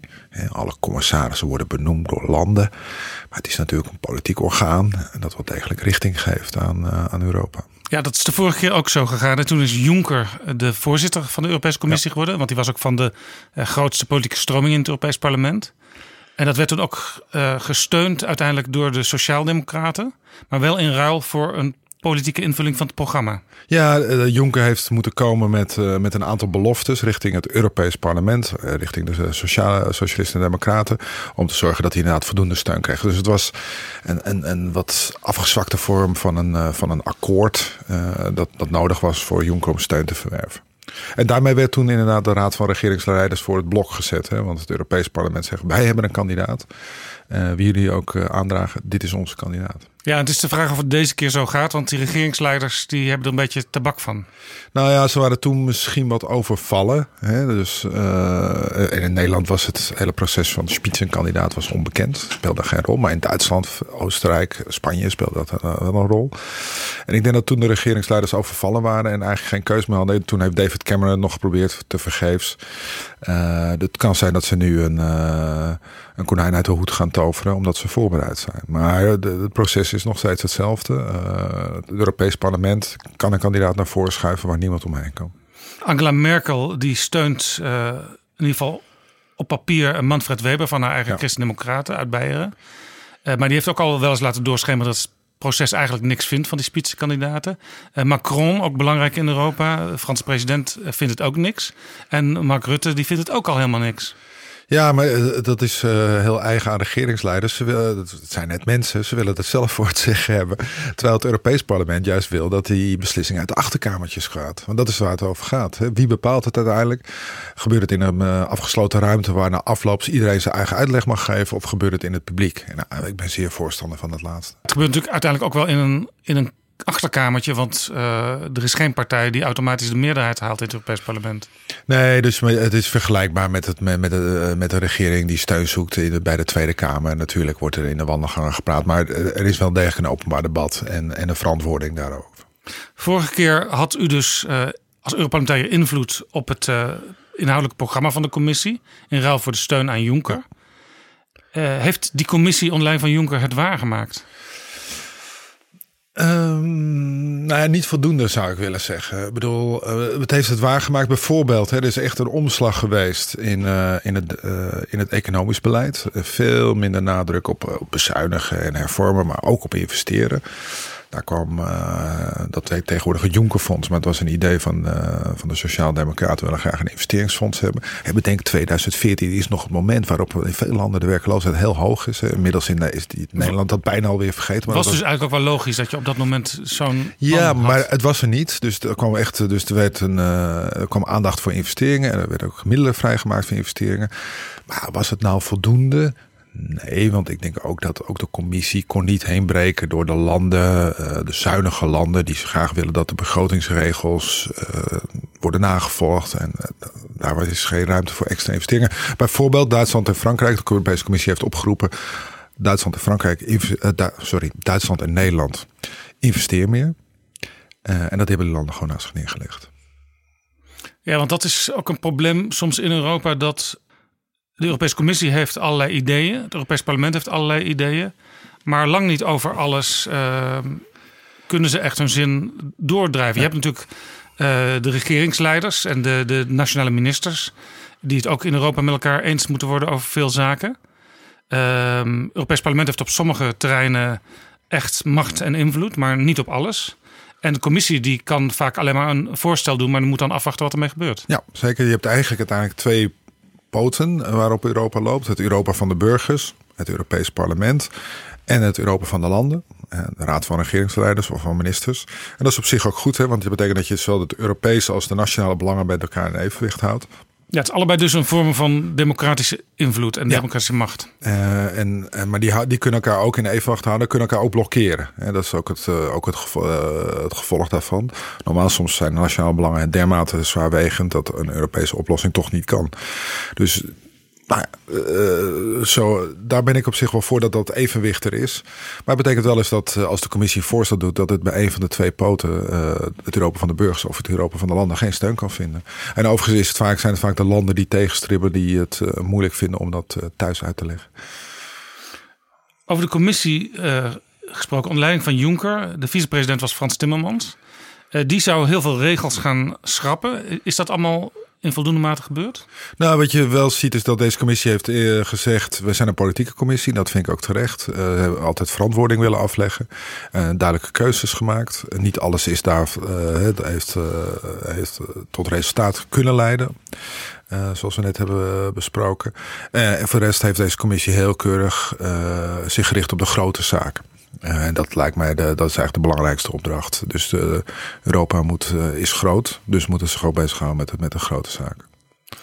En als je dan regels schrapt, dan kun je kleine regeltjes schrappen. Maar je moet gewoon nadenken. Kijk, maar, maar, dat is wat de Nederlandse wetgever ook altijd heeft gedaan. Hè. We noemden dat administratieve lastenverlichting. Dat uh, op een volgende rondes. Het is ook een deel van wetgeving dat je probeert oude wet en regels weer eens tegen het licht te houden. Nou, met de maar u vindt, ik hoor een beetje in uw woorden, u vindt dat niet het belangrijkste voor een Europese Commissie om te doen? Nee, ik vind het deel van wetgeving. En uh, de, de, het is, uh, dat is Europese Commissie is medewetgever, dus dat hoort bij hun taak uitstekend. Maar dat is niet de grote politieke keuze. De grote politieke keuze is richt je op de grote zaken. Een voorbeeld van een voorstel dat ook is geblokkeerd was het voorstel voor de opvang van vluchtelingen. Dat kwam al in uh, mei 2015.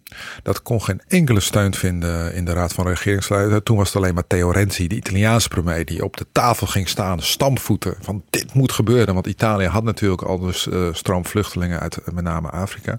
Daarna kwamen de grote, kwam de grote stroom vluchtelingen op gang. En pas toen gingen landen als Duitsland en Frankrijk om. En dus dan zie je dat, uh, dat de commissie op zich het goede voorstel heeft gedaan. Maar dat het, ja, dat er toch eerst een, een ongeluk moet gebeuren. Wil zo'n voorstel dan weer een kans hebben. Ja, het is een kwestie ook voor u in het Europees Parlement om gewoon taai door te werken met plannen, met ideeën. En uiteindelijk vinden ze misschien ooit vruchtbare grond. Ja, maar dat is vaak zo in politiek. Hè? Dat is in Den Haag niet anders dan in Brussel. U bent geen lijsttrekker geworden. Uh, ik praat, ik probeer met zoveel mogelijk lijsttrekkers ook te praten ja. in betrouwbare bronnen. Maar ik wilde toch al wel met u praten, want u heeft een boek geschreven, Dijk van Europa. Ja. Ondertitel Kunnen we de Europese Unie nieuw elan geven? Is dat eigenlijk, een, eigenlijk bedoeld als boek voor het lijsttrekkerschap? Nee, uh, nee want het was, het was gewoon hard werk om het af te krijgen. Uh, dus zo gepland is dat niet. En ik was blij dat, het, dat ik het heb weten af te ronden. Want uw bedoeling was sowieso uh, ik wilde... al een tijd geleden om een keer alles in een boek op te schrijven. Ja, ik wilde de, de onrust die ik voel en die, ik, die wilde ik wel een keer benoemen en, en vastleggen en, en met mensen delen. Dat was het idee. Het boek heet Dijk van Europa. Ik vind het een beetje een lastige titel. En als ik het als ik de kaft van het boek bekijk, dan weet ik niet precies wat ik zie. Kunt u uitleggen ja, wat ik zie? De, de, de kaft, daar bestaat ook wel enige discussie over. Het zijn eigenlijk paaltjes uh, die je bijvoorbeeld vindt op een luchthaven. Die paaltjes kan je verplaatsen. Dat is eigenlijk het idee uh, volgens mij. Dat zijn van die paaltjes die staan naast rijen of die, ja. of die ergens staan om mensen tijdelijk tegen ja, te houden. Dus je bent op zoek naar een Europa juist door de paaltjes wel weer te, wel weer te verzetten. Zo zou je het kunnen zeggen. Maar dijk van Europa is natuurlijk ook bedoeld dat je een stevig Europa wilt. Het is ook een dijk van Europa. Is ook, dat betekent dat het een Nederlandse visie is doen Nederlanders heel weinig een visie over Europa geven. Eigenlijk heel jammer. Ja, omdat dijk iets typisch Nederlands ja, is. Wij dus staan bekend om onze dijken. Wij, wij vergeten wel eens dat we ook naar het buitenland moeten gaan. Onze eigen ideeën moeten gaan uitleggen. We zijn vaak reactief en niet, uh, niet creatief. Is dat ook een beetje vanuit het idee van Nederland is niet het grootste land. Dus we kunnen beter eerst even kijken hoe de grote opereren en dan kunnen we ons daarbij aansluiten. Terwijl ik denk dat ideeën heel veel impact kunnen hebben. Dus dat is, uh, dat is eigenlijk een onderschatting van de impact die je kan hebben. Maar inderdaad, de Nederlander is heel gewoon om als je in het buitenland uit te leggen dat we uit een klein land komen. Nou ja, zo klein, klein zijn we niet. En goede ideeën zijn eigenlijk altijd welkom. Voor heel veel mensen is er, is er geen sprake van een dijk van Europa. In de zin van uh, een dijk van een project of een dijk van, een, uh, van iets prachtigs. Dus als ik uw boek goed gelezen heb, dan wilt u een aantal nieuwe dijken opwerpen om Europa beter te laten functioneren en Europa meer tot de verbeelding te laten spreken. Ja, nou eigenlijk moet Europa doen wat mensen ervan verwachten. En dus als je aan mensen vraagt wat vindt u belangrijk, nou dat vinden ze vrij reizen, uh, vrij werken, studeren. In Europa vinden ze heerlijk, vooral niet, uh, niet veranderen. Uh, maar wat ze vervolgens ook verwachten is dat we met één stem spreken in het buitenland dat we gezamenlijk klimaat- en energiebeleid voeren. Uh, dat we gezamenlijk uh, migratie, uh, asiel en migratie proberen aan te pakken. dat doet Europa eigenlijk heel weinig. dus Europa doet op dit moment niet wat mensen eigenlijk van verwachten. Dus mensen hebben eigenlijk een hele goede intuïtie wat Europa zou moeten doen. Maar Europa doet het op dit moment niet. Het is nog eigenlijk te nationaal. En dan soms op dat punt te weinig, uh, te weinig Europees.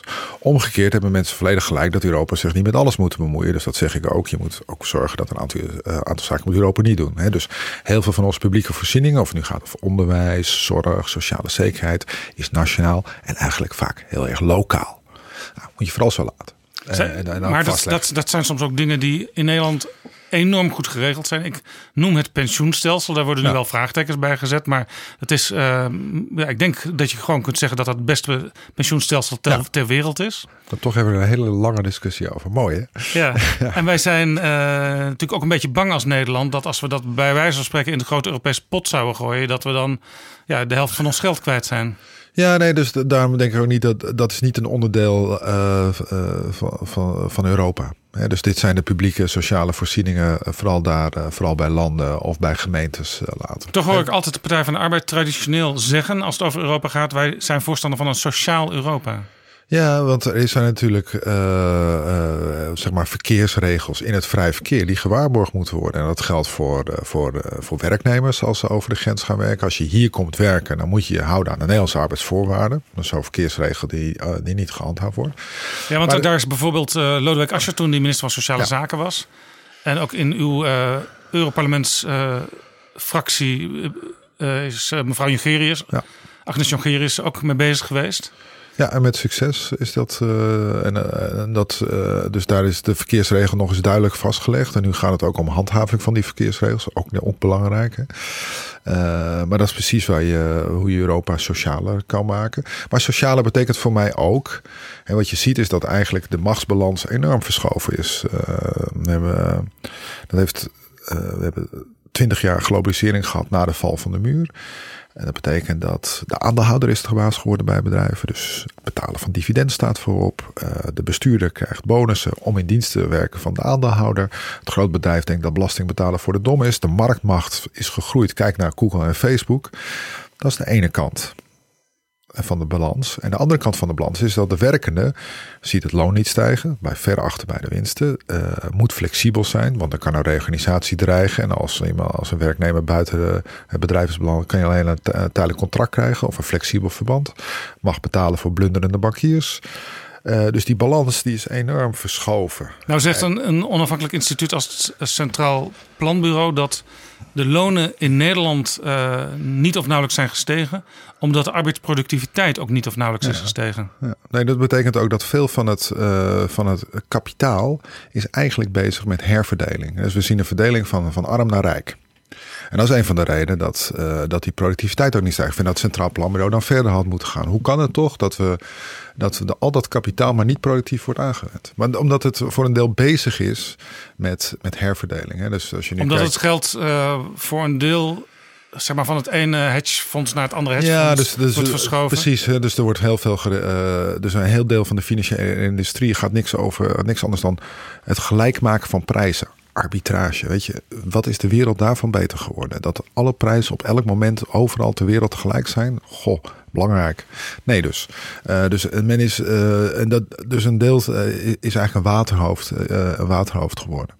En dus je moet ook afvragen waarom, hoe het toch mogelijk is dat, ondanks al die liberalisatie van die met name de markten voor geld en data, toch ons geen drol, onparlementair gezegd, heeft opgeleverd. Ja, want het idee was natuurlijk oorspronkelijk: als je liberaliseert, als je de markt ja. vrijer maakt, als je de grenzen weghaalt, uh, dan komt er vanzelf zoveel dynamiek dat er ook economische groei komt en dus ook dat iedereen welvarender wordt. Ja, en de grenzen zijn weggehaald, zeker voor geld en data. En explosieve toename van uh, investeringen over en weer, van stromen van geld, stromen van data, explosief toegenomen.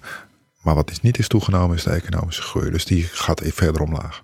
En als de macht van de aandeelhouders dermate is gegroeid dat uh, werknemers uh, ja, in feite de klos zijn en geen vuist meer kunnen maken, dan kun je dus concluderen dat wij in Europa eigenlijk meer de kant, de Anglo-Saxische kant op zijn gegaan, de, de Amerikaanse ja. kant. Ja, we zijn inderdaad, en, het, uh, en de ironie wil nou net de Anglo-Saxische landen uit de wereldorde zijn gestapt. Door Brexit, door met de keuze voor Trump. Uh, en Europa zit nog steeds met het Anglo-Saxische model. We moeten daarmee terug ook naar het Europese model, uh, volgens mij.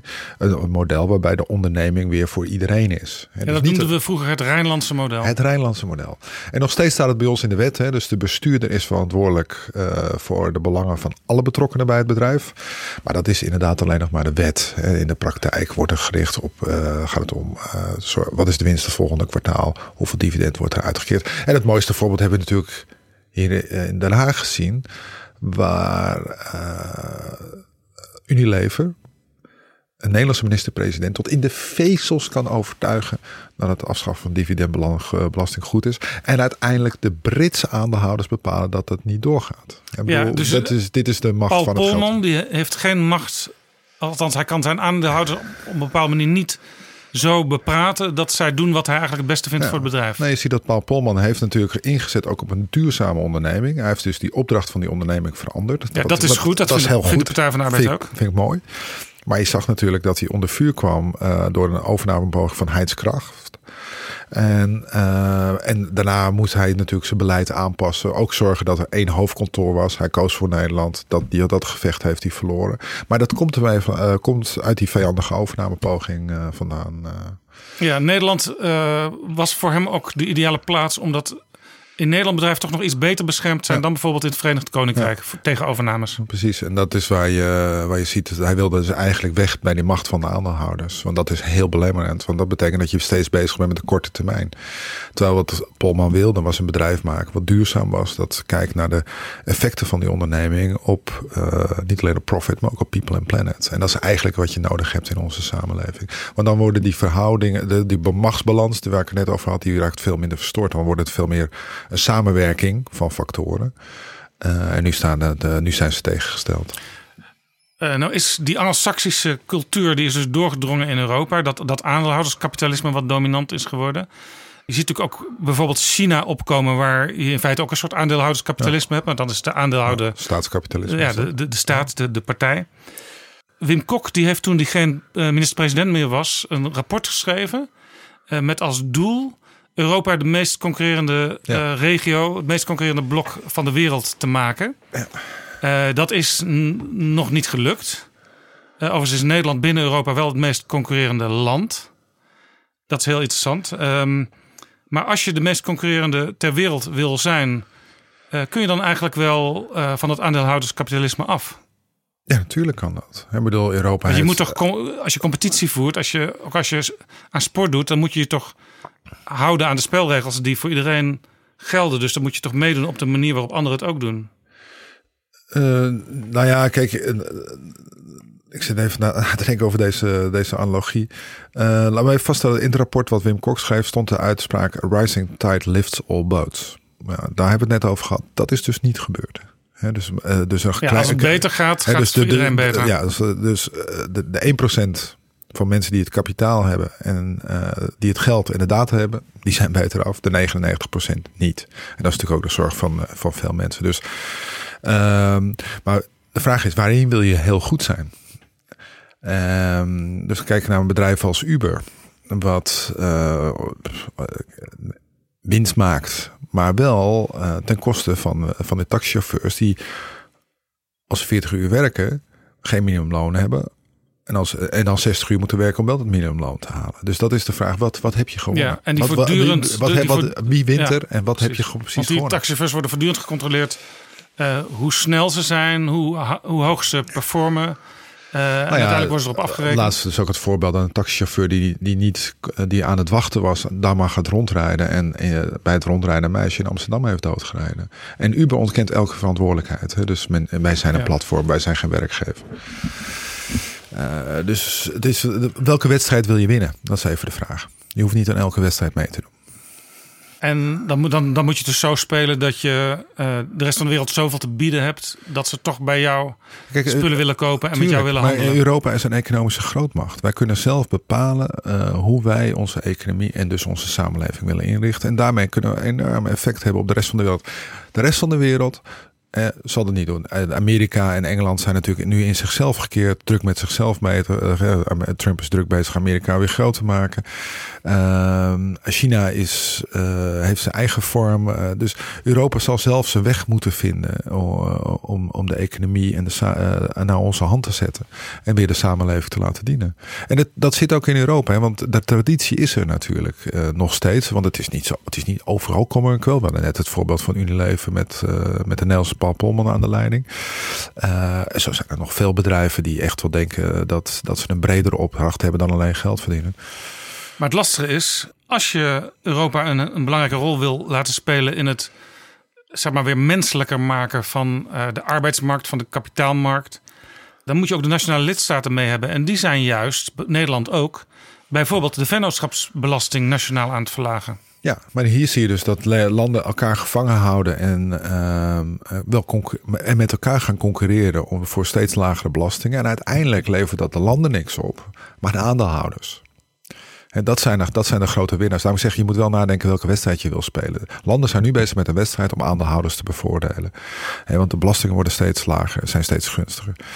Ja, eh, ik denk als je dat spel wil veranderen, dan moet je om tafel gaan zitten en zeggen: Oké, we gaan dit, we gaan dit spel anders spelen.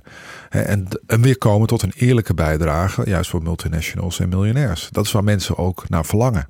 Klinkt heel logisch, maar ondertussen zijn alle actuele gebeurtenissen, bijvoorbeeld die Brexit. En bij de Brexit denkt Nederland, ja, wij moeten toch voorkomen dat bedrijven allemaal op een kluitje in Londen gaan zitten, omdat ze daar uiteindelijk de laagste tarieven hebben. Ja, dus moet je ook proberen met Engeland weer afspraken te maken over, uh, over belastingen. Dat, dus daarom is het ook doodzonde dat, uh, dat Engeland uit de EU is gestapt. Want dan maakt dat soort afspraken moeilijk. Maar maakt, ze niet, maakt het niet onmogelijk.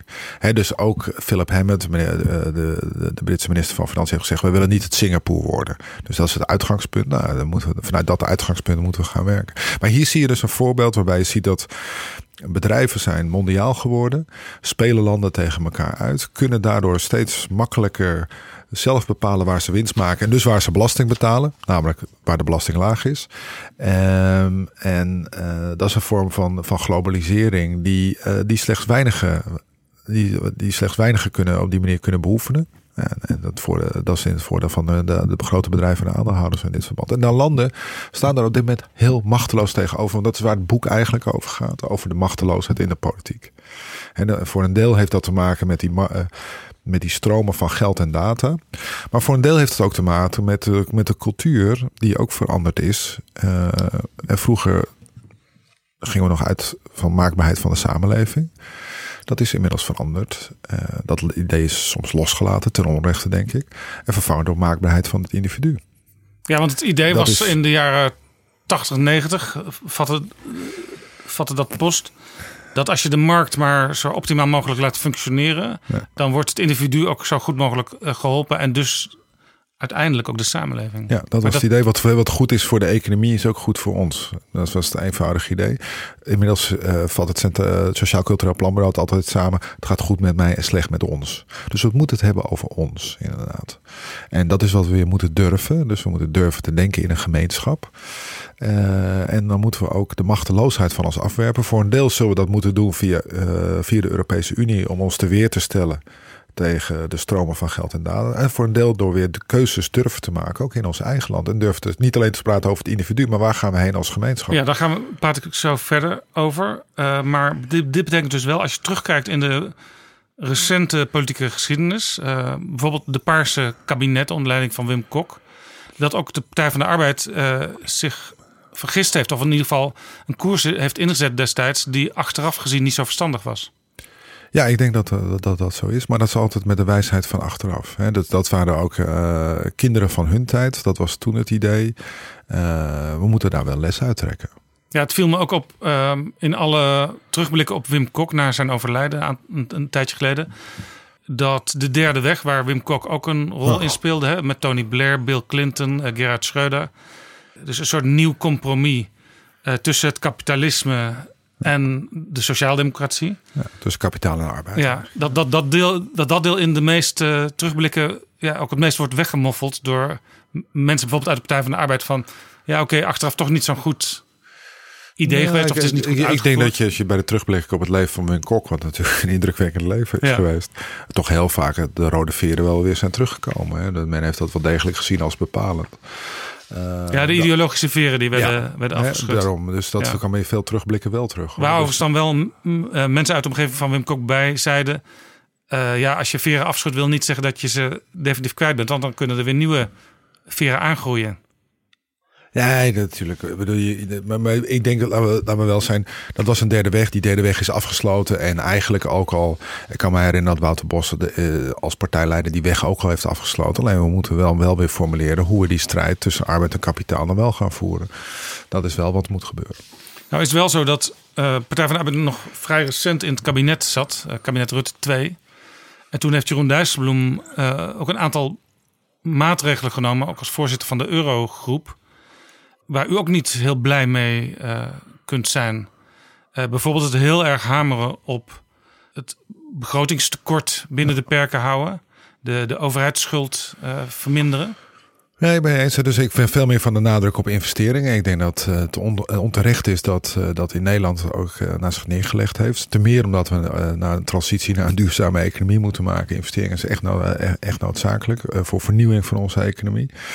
Ehm, maar kijk ook naar wat de situatie zoals die in Griekenland is ontstaan en, verergerd is. Ja, dat, is, dat zijn. ik, ik heb daar duidelijk andere opvattingen over. Ja, terwijl veel Europeanen nu kijken naar Griekenland en zeggen: gelukkig dat we ze zo streng hebben toegesproken, want langzaamaan gaat het iets beter met Griekenland.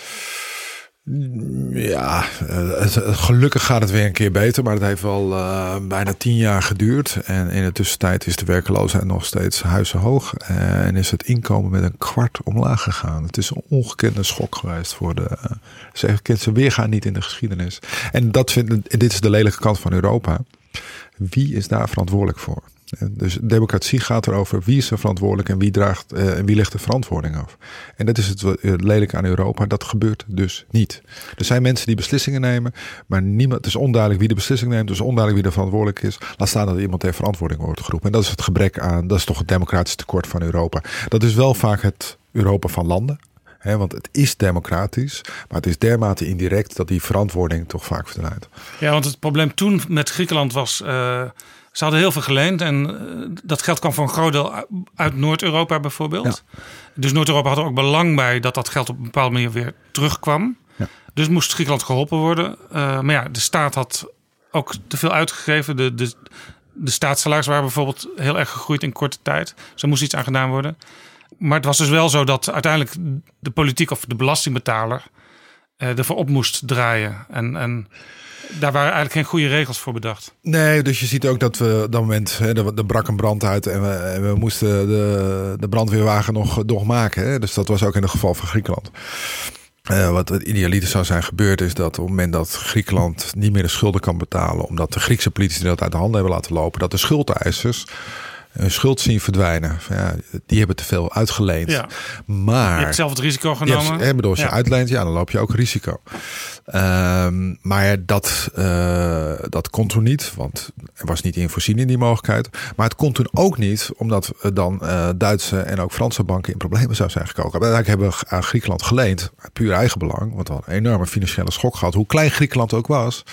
Maar op dat moment in uh, 2000 uh, tien. Uh, op het moment dat het gebeurt, uh, is de financiële sector nog dermate wankel dat een nieuwe schok ja, weer tot een nieuw schokje weer tot een grote schok zou hebben geleid. Dus we hebben uit eigen belang geleend aan, aan Griekenland. Op het moment dat wij weer lenen aan Griekenland en onder een programma, een programma brengen, zijn we natuurlijk ook verantwoordelijk. Ja. Vanaf dat moment zijn we ook verantwoordelijk voor het beleid. Ja, ik denk dat u het eens bent met uh, twee gasten die ik eerder in Betrouwbare Bronnen heb gehad. Uh, namelijk Bas Jacobs en Koen Teulings. Mm -hmm. uh, want die zeggen die distancieren zich ook van dat uh, begrotingsbeleid waar ook vanuit Nederland en vanuit Duitsland zo streng aan vastgehouden wordt in Europa. Want zij zeggen als het, als het slecht gaat, dan moet je juist investeren. En als het goed gaat, dan moet je juist uh, de andere kant op ja. gaan. En beide dingen gebeuren niet. Nee. Nee, dat klopt. En uh, de gek moment uh, wordt al gezegd dat economen zijn het vaak niet eens. Maar hierover zijn economen het eigenlijk heel, heel breed eens. En je gaat tegen de wind inhangen. Uh, en welke, welke school uh, je ook uh, in de economie het ook vraagt, je gaat tegen de wind inhangen. Ja, dat, dat gebeurt de, dat is de afgelopen jaren niet gebeurd. En daardoor is alle pijn veel, veel langer geduurd dan nodig was, zonder meer.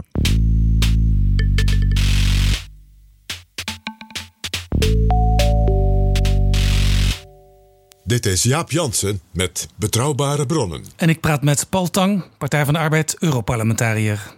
Wat moet Europa nu doen met Italië? Want Italië zegt wij willen ons niet aan die begrotingsregels houden. Nou ja, ik denk dat wat de Europese Commissie niet moet doen is paniek zaaien, om te beginnen. Ik zou zelf zou ik heel graag willen dat ze de onderhandelingen ook openen. Laat nou zien welke mogelijkheden er zijn om te komen tot een, uh, zeg maar een sociale begroting. Want de Italiaanse regering wil bijvoorbeeld uitkeringen verhogen. Uh, en, en, om, uh, en toch een verantwoordelijke begroting te hebben. En want het onderliggende probleem bij Italië is natuurlijk. Kijk, logischerwijs zou je zeggen. Uh, de uitkering gaat omhoog, daar moet worden voor betaald. Dat doen we door belastingen te verhogen, bij voorkeur de sterkste schouders, de zwaarste last. Maar het probleem is dan dat, dat Noord-Italië gaat betalen voor Zuid-Italië. Dus Leka is de partij van Noord-Italië. De Vijf Sterren is de partij van Zuid-Italië. Vormen samen de regering. Vormen samen de regering, maar komen, schuiven liever de Zwarte Piet naar Brussel. Dan dat ze onderling hun problemen gaan oplossen. Want ja, Leka kan niet uitleggen als zij hun kiezers laten betalen voor de kiezers van Vijf Sterren. Dat is het onderliggende Maar dan is het toch logisch dat Europa zegt, of dat de andere lidstaten zeggen. Italië, los zelf je probleem eerst maar eens even op dat, voordat je bij ons om geld aanklopt. Dat denk ik ook. Uh, en, en, en des te meer omdat in de rest van Europa gaat het in de meeste landen nu uh, goed met de economie. Uh, de werkloosheid die, die neemt ook flink af overal.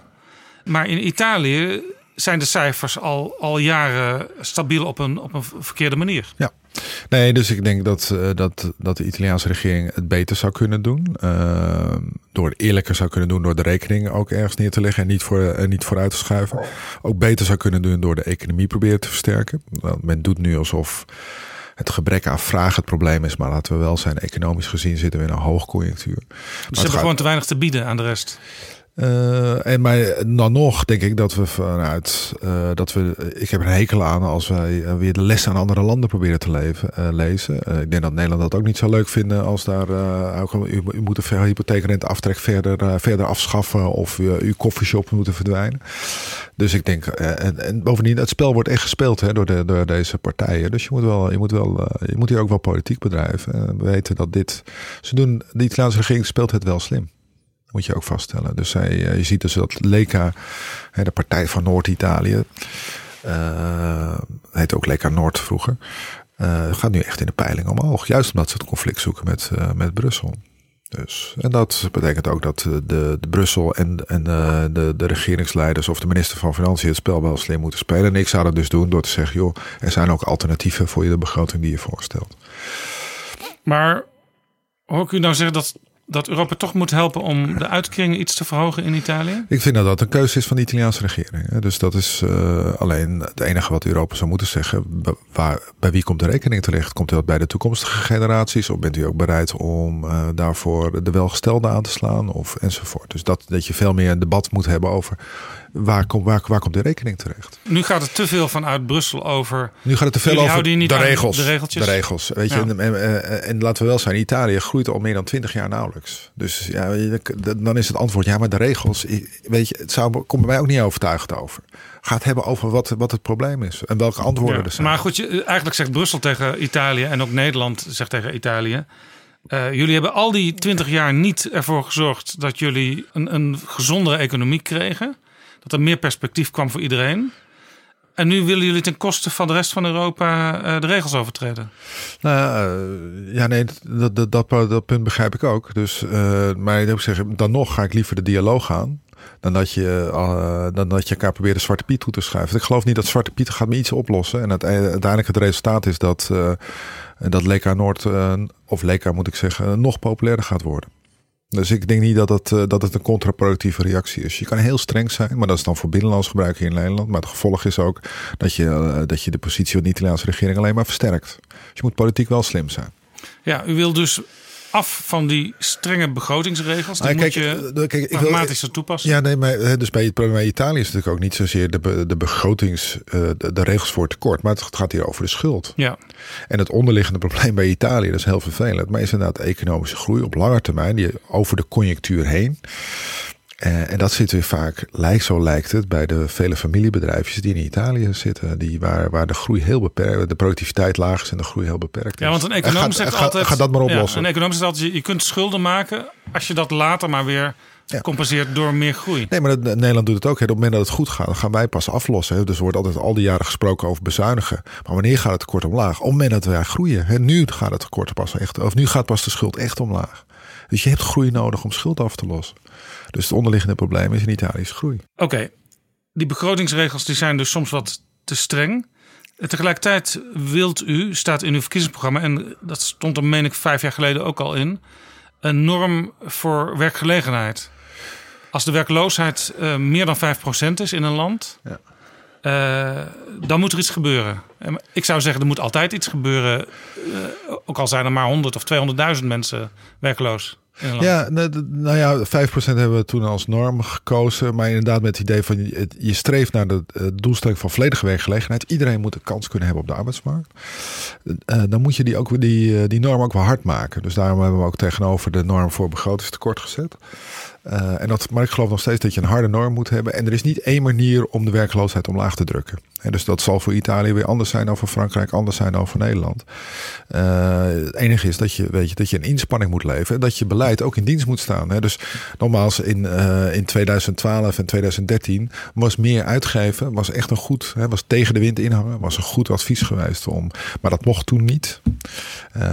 nu is de situatie denk ik anders. Maar dan nog heb je nog steeds de heilige opdracht om iedereen een kans te geven. Dus die werkloosheid omlaag te drukken. Ja, u bent zelf ook voorstander van basisbanen. Ja. Zijn dat een soort melkertbanen? Ik zeg, het zijn beter dan, uh, dan melkertbanen. Uh, ze, ze, zijn echt bedoeld voor het werk wat we nu laten liggen.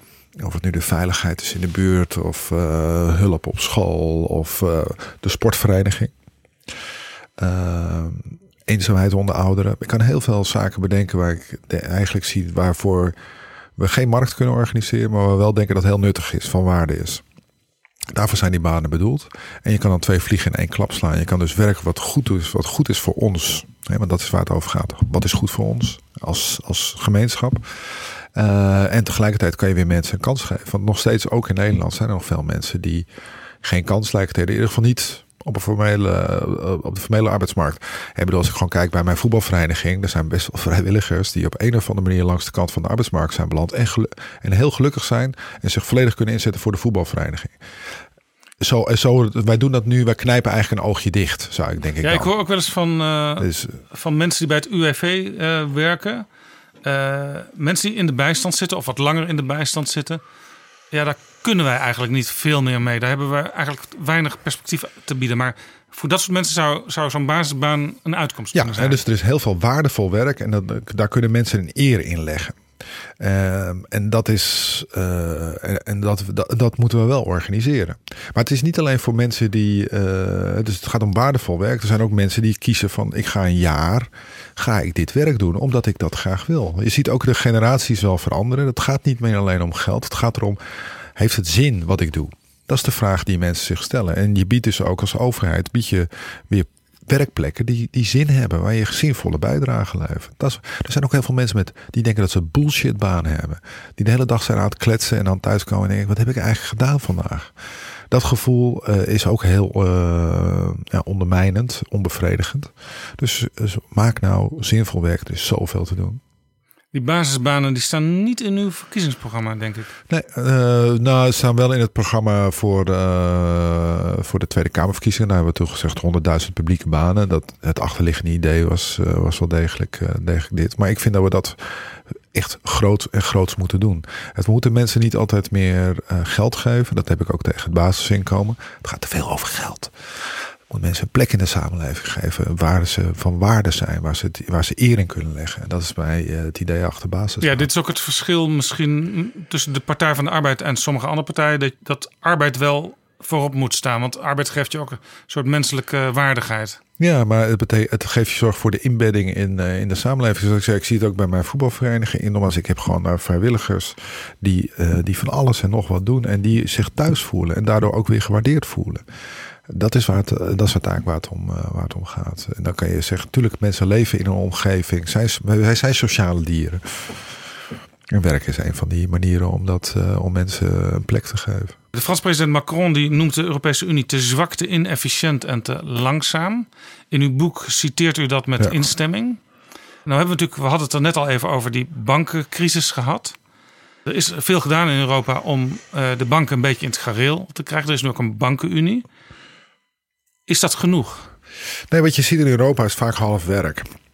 En uh, dat geldt ook voor de, hè, dus de bankenunie uh, zou drie poten moeten hebben. We hebben er nu twee. Oké, klopt niet. Welke twee zijn er en welke uh, moeten nog komen? Europese garantie op spaartegoeden, wat we nu op nationaal niveau hebben. En wat er is, is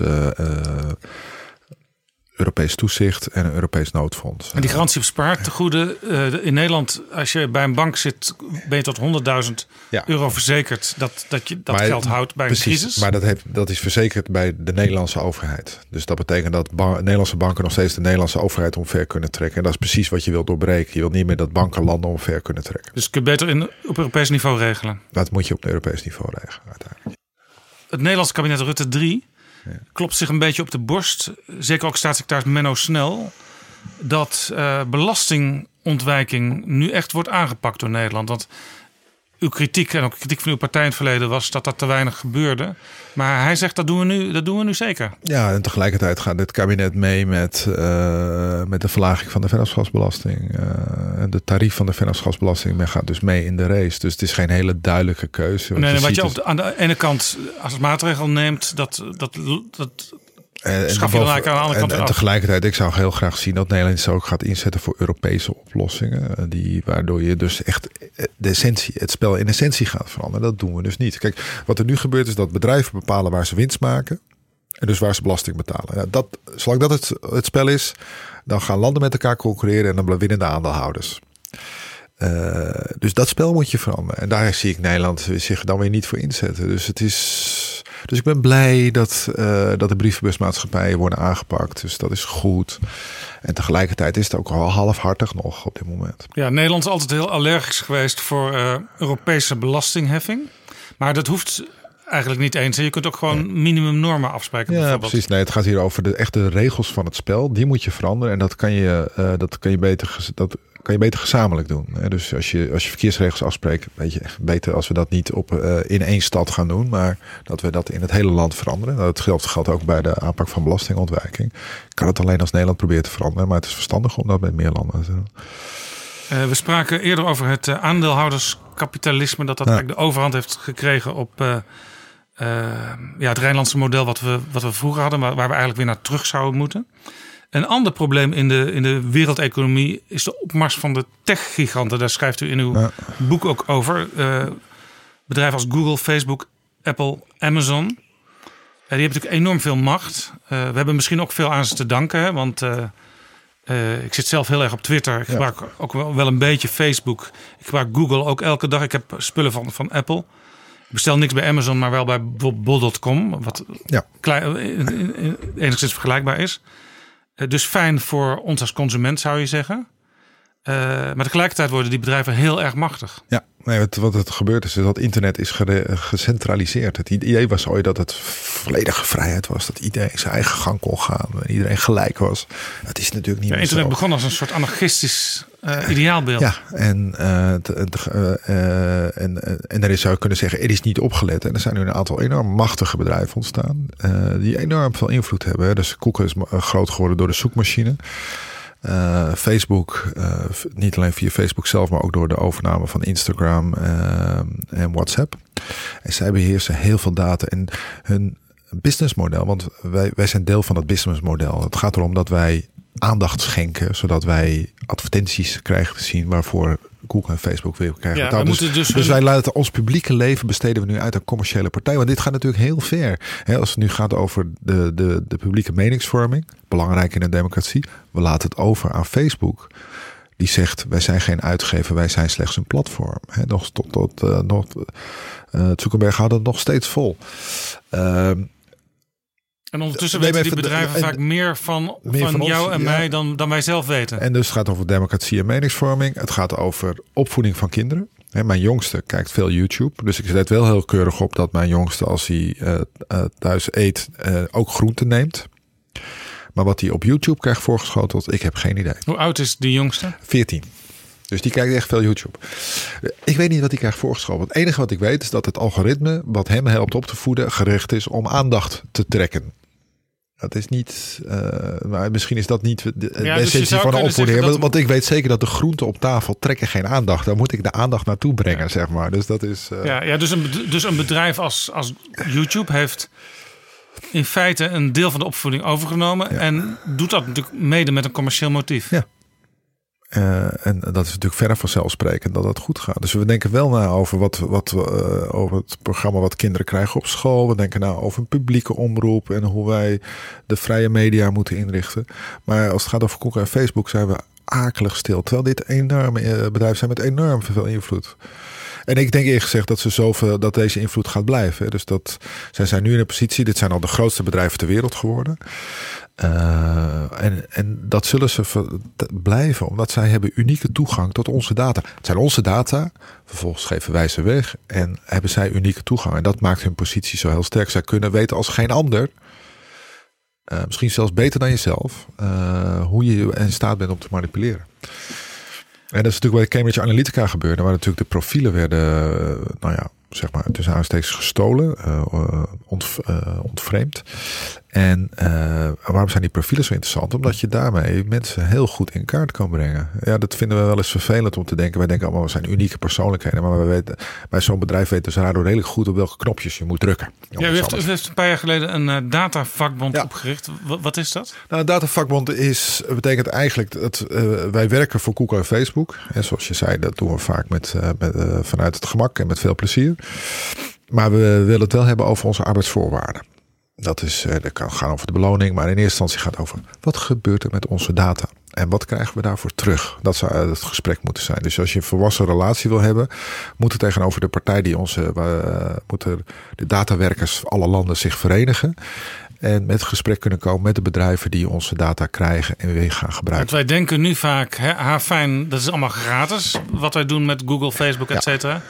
Maar eigenlijk zou het moeten omkeren. Eigenlijk zouden zij ons moeten betalen omdat wij uh, hun helpen aan, ja, aan nee, macht, aan kapitaal. Ja, zij, eh, dus we zouden moeten betalen. Maar ik denk dat dat nog niet eens het belangrijkste is. Hè. Ik, bedoel, uh, ik denk dat het belangrijk is dat we weer de data eigenlijk van, van, ons zijn en voor ons laten werken.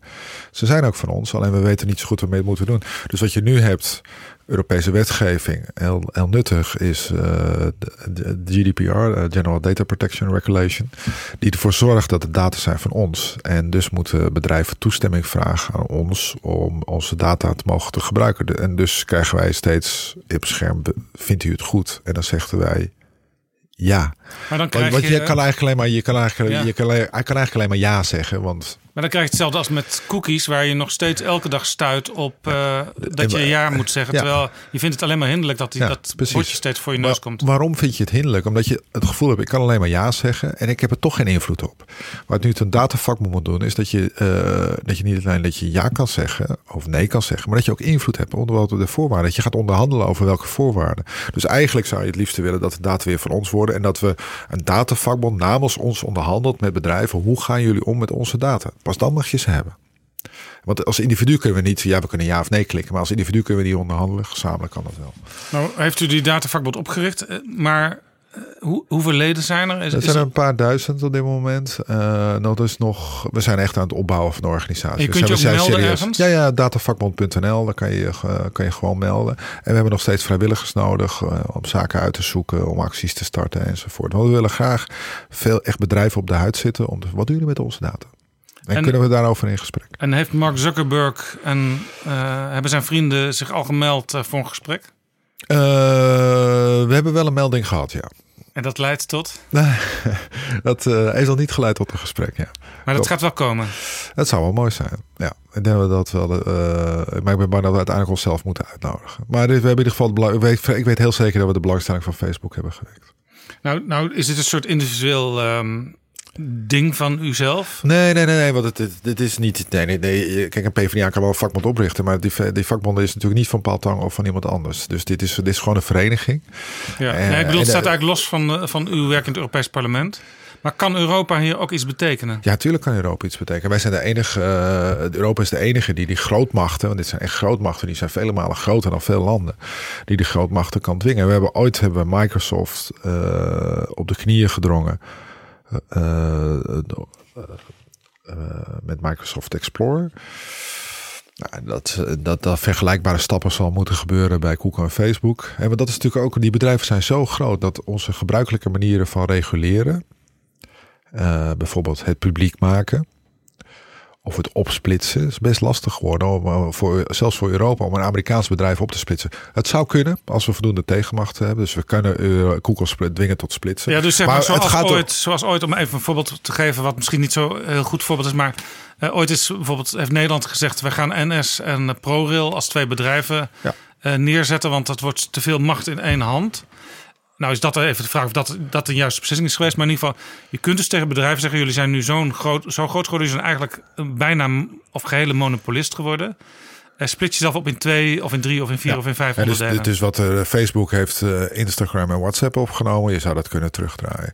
Je zou tegen Koek kunnen Zoals nu al vaak tegen mediabedrijven wordt gezegd. Bijvoorbeeld als John de Mol iets wil bijkopen. Ja. Dan is maar de vraag of hij dat mag. Omdat hij al te veel macht heeft in het Nederlandse land. Precies, daar letten we dus dan wel op. Maar bij wereldwijd nog niet. En bij Google zou je zeggen de zoekmachine en andere onderdelen van elkaar afsplitsen zou heel verstandig zijn. En Europa zou dus kunnen zeggen, uh, ook al is het een Amerikaans bedrijf.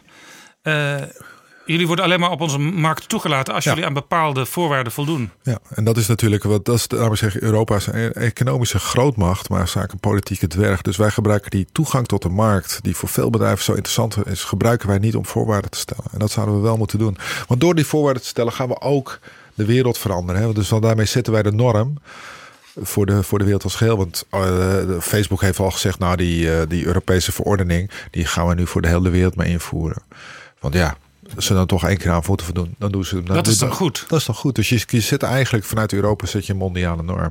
En op dit moment zijn er vrij weinig landen die dit mee doen. Hè, want Amerika en Engeland zijn uit die wereldorde gevallen. Dus Europa zal het moeten doen. En het idee is dan ook een beetje, uh, zoals je bij wijze van spreken nu al bij de Britten spijt ziet over de Brexit die nog, die nog moet komen. Uh, dat de Amerikanen en, en andere uh, grootmachten, economische grootmachten, uiteindelijk toch ook op een schreden terugkeren en aan proberen te sluiten bij wat Europa nu gaat doen. Ja, ik weet niet of er in, uh, in Groot-Brittannië echt spijt is. Hè. Ik denk nog steeds dat de meningen verdeeld zijn over, uh, over Brexit. Maar ik mag toch wel uh, denken dat mensen inmiddels begrijpen dat de wereld niet zo eenvoudig is als de Brexiteers hebben voorgeschoten. Dat ze we're living in splendid isolation. Dat het toch niet zo geweldig is als je verbonden bent met de wereldeconomie. Dat je dus eigenlijk niet voor het zeggen hebt. En dus dat je dus dat gezamenlijk zou moeten doen. Een leus bij het Brexit-referendum was take back control. Eigenlijk zegt u ook uh, tegen uw kiezers take back control, maar dan op Europees niveau. Ja, op Europees niveau en op uh, nationaal niveau. Hè. Dus die basisbanen bijvoorbeeld is voor mij een manier om te zeggen: wij kunnen zelf keuzes maken die niet gedicteerd worden door de markt. Uh, dus geloof niet langer in de cultuur uh, van individuele maakbaarheid, maar in de cultuur van sociale maakbaarheid. Maar je hebt bij veel onderwerpen, heb je, als het gaat om geld en data, heb je de Europese Unie nodig. Als het nu gaat over de aanpak van banken, als het nu gaat over de, de beloningen van bestuurders, de aanpak van belastingontwijking, het gevecht tegen de, de techgiganten, Google en Facebook. Weet je, dat gaan we als klein land, dan zijn we echt een klein land, dan gaan we dat niet winnen. Veel Britse kiezers, vooral uh, lager opgeleide kiezers of kiezers die hun, hun baan kwijtgeraakt zijn in de oude industrie, uh, die hebben voor Brexit gestemd. En die waren ook zwaar teleurgesteld in Europa. Want uh, Nigel Farage, die met u in het Europees Parlement zit, die heeft altijd gezegd: jullie hebben niks aan Europa. Nee, nogmaals, op het moment dat je ziet dat de 99% verliest van de 1%, denk ik dat Nigel Farage voor een deel gelijk heeft. En dus mijn boek gaat dus ook over het bestrijden van onmacht.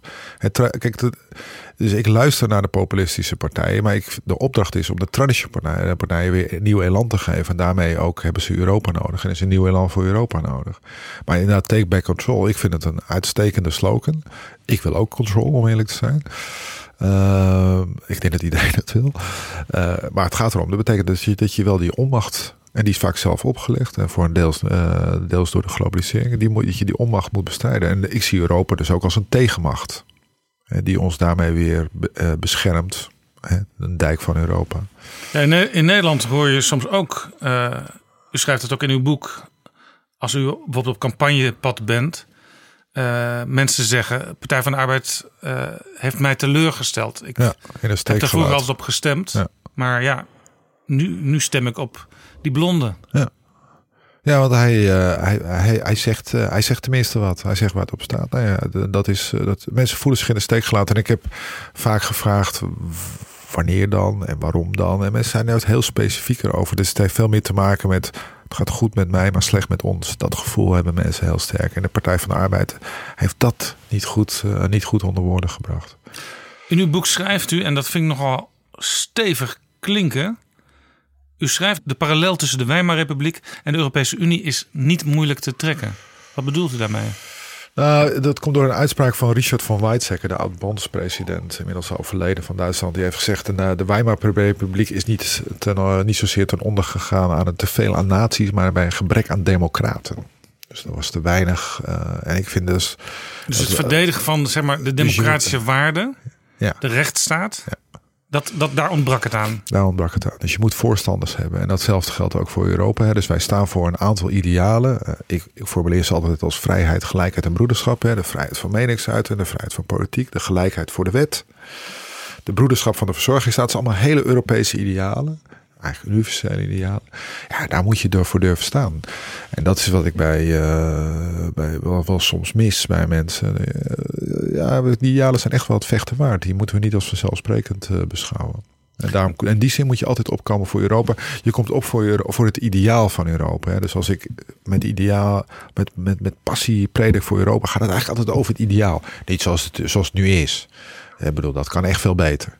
Maar je moet wel dat ideaal steeds voor ogen blijven houden. Tijdje geleden was in Den Haag uh, bij het Partij van de Arbeid op bezoek Jeremy Corbyn. Uh, u was daar ook, want ja. ik zag u daar. Ja. Uh, en u keek met, toch met een zekere belangstelling naar hoe hij daar stond te, te, te, spreken. Het ging ook over de strijd tegen het grootkapitaal. Ja. daar bent u waarschijnlijk ook een aantal dingen die hij wil over eens. Maar aan de andere kant is Jeremy Corbyn natuurlijk ook wel iemand die heel erg, ja, toch zeg maar in 1971 is blijven hangen wat, wat socialistische ideeën betreft. Ja, maar toen ik het boek schreef, denk ik, laat eens kijken wat Den Uyl erover geschreven heeft. Nou heeft Joop Den Uyl nooit zo heel veel geschreven. Maar wat hij schreef in de tijd dat hij directeur van de Wierda Beckman Stichting was. En dat, dat, wat hij schreef was heel goed. En dan kan je het ook gewoon terugvinden. Hè, dat de multinationals uh, de democratie hebben overgenomen. Kan je gewoon in Joop Den Uyl terugvinden. Ja, ja Den Uyl, ik denk dat het ook weer ja. van deze tijd is. Een van de constanten in Joop den Uyls betogen was altijd... er is een tweedeling en die vulde die dan ook in de loop van de tientallen jaren uh, steeds anders in. Hè? Want er waren natuurlijk steeds maatschappelijke ontwikkelingen. Ja. Maar die tweedeling, daar had hij een enorm uh, scherp oog voor. Ja, en hij durfde dus wel, hè, dus wat de derde weg juist was, was die tweedeling in zekere zin opheffen. En dat wat zal Joop den Uyl nooit hebben gedaan. Dus je mag best ook als sociaaldemocraat putten uit die traditie. En in zekere zin is Jeremy Corbyn deel van die traditie. Uh, en die ook weer heel populair aan het worden is. En terecht, want dit zijn precies het probleem. En het gekke is, je ziet dus niet alleen bij sociaaldemocraten... die weer teruggrijpen op die traditie, die, die bij ons heel sterk is. Maar dat je het ook weer onder economen ziet. Dat het grote probleem wat men nu ziet... is de toegenomen macht van sommige bedrijven. Dat zie je steeds meer. Je ziet ook in die Economist. Maar ik zie ook soms, hoor soms revolutionaire ideeën onder economen. Ik denk, goh, dat was niet toen ik begon met economie, was dat nog niet zeker niet het geval. Dus je ziet ook daar dat die tijden zijn aan het veranderen. Dus die, uh... Ja, heel interessant, want de Economist is natuurlijk toch een soort algemeen liberaal blad. Ja, liberaal blad. Uh, onlangs had ik de directeur van de Hans van Mierlo Stichting, dat is het wetenschapbureau ja. van D66, in Betrouwbare Bronnen. Uh, die had ook het jubileumnummer van de Economist heel goed gelezen en die zei... Daar staan een aantal dingen in die D66 ook moet gaan, gaan doen. En dat waren ook dingen die kritiek op dat huidige uh, financiële systeem uh, inhouden. Ja.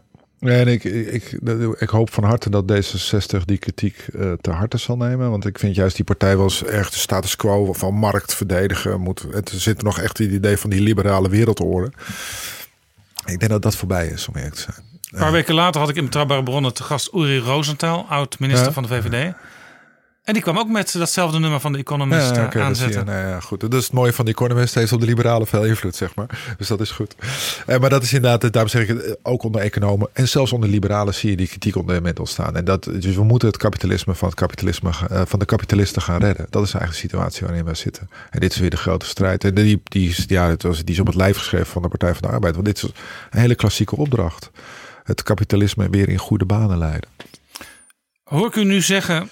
Uh, dat de oude opdracht van de sociaaldemocratie, namelijk om verschillende groepen uit de samenleving, uh, hoogopgeleid, laagopgeleid, mensen met een goed inkomen, mensen met een minder goed inkomen, om die te verenigen en om daar uh, de tolk van te zijn, dat die opdracht in de toekomst weer zou kunnen. Want Joop van den Berg was onlangs eh, bij mij te gast in Betrouwbare Bronnen.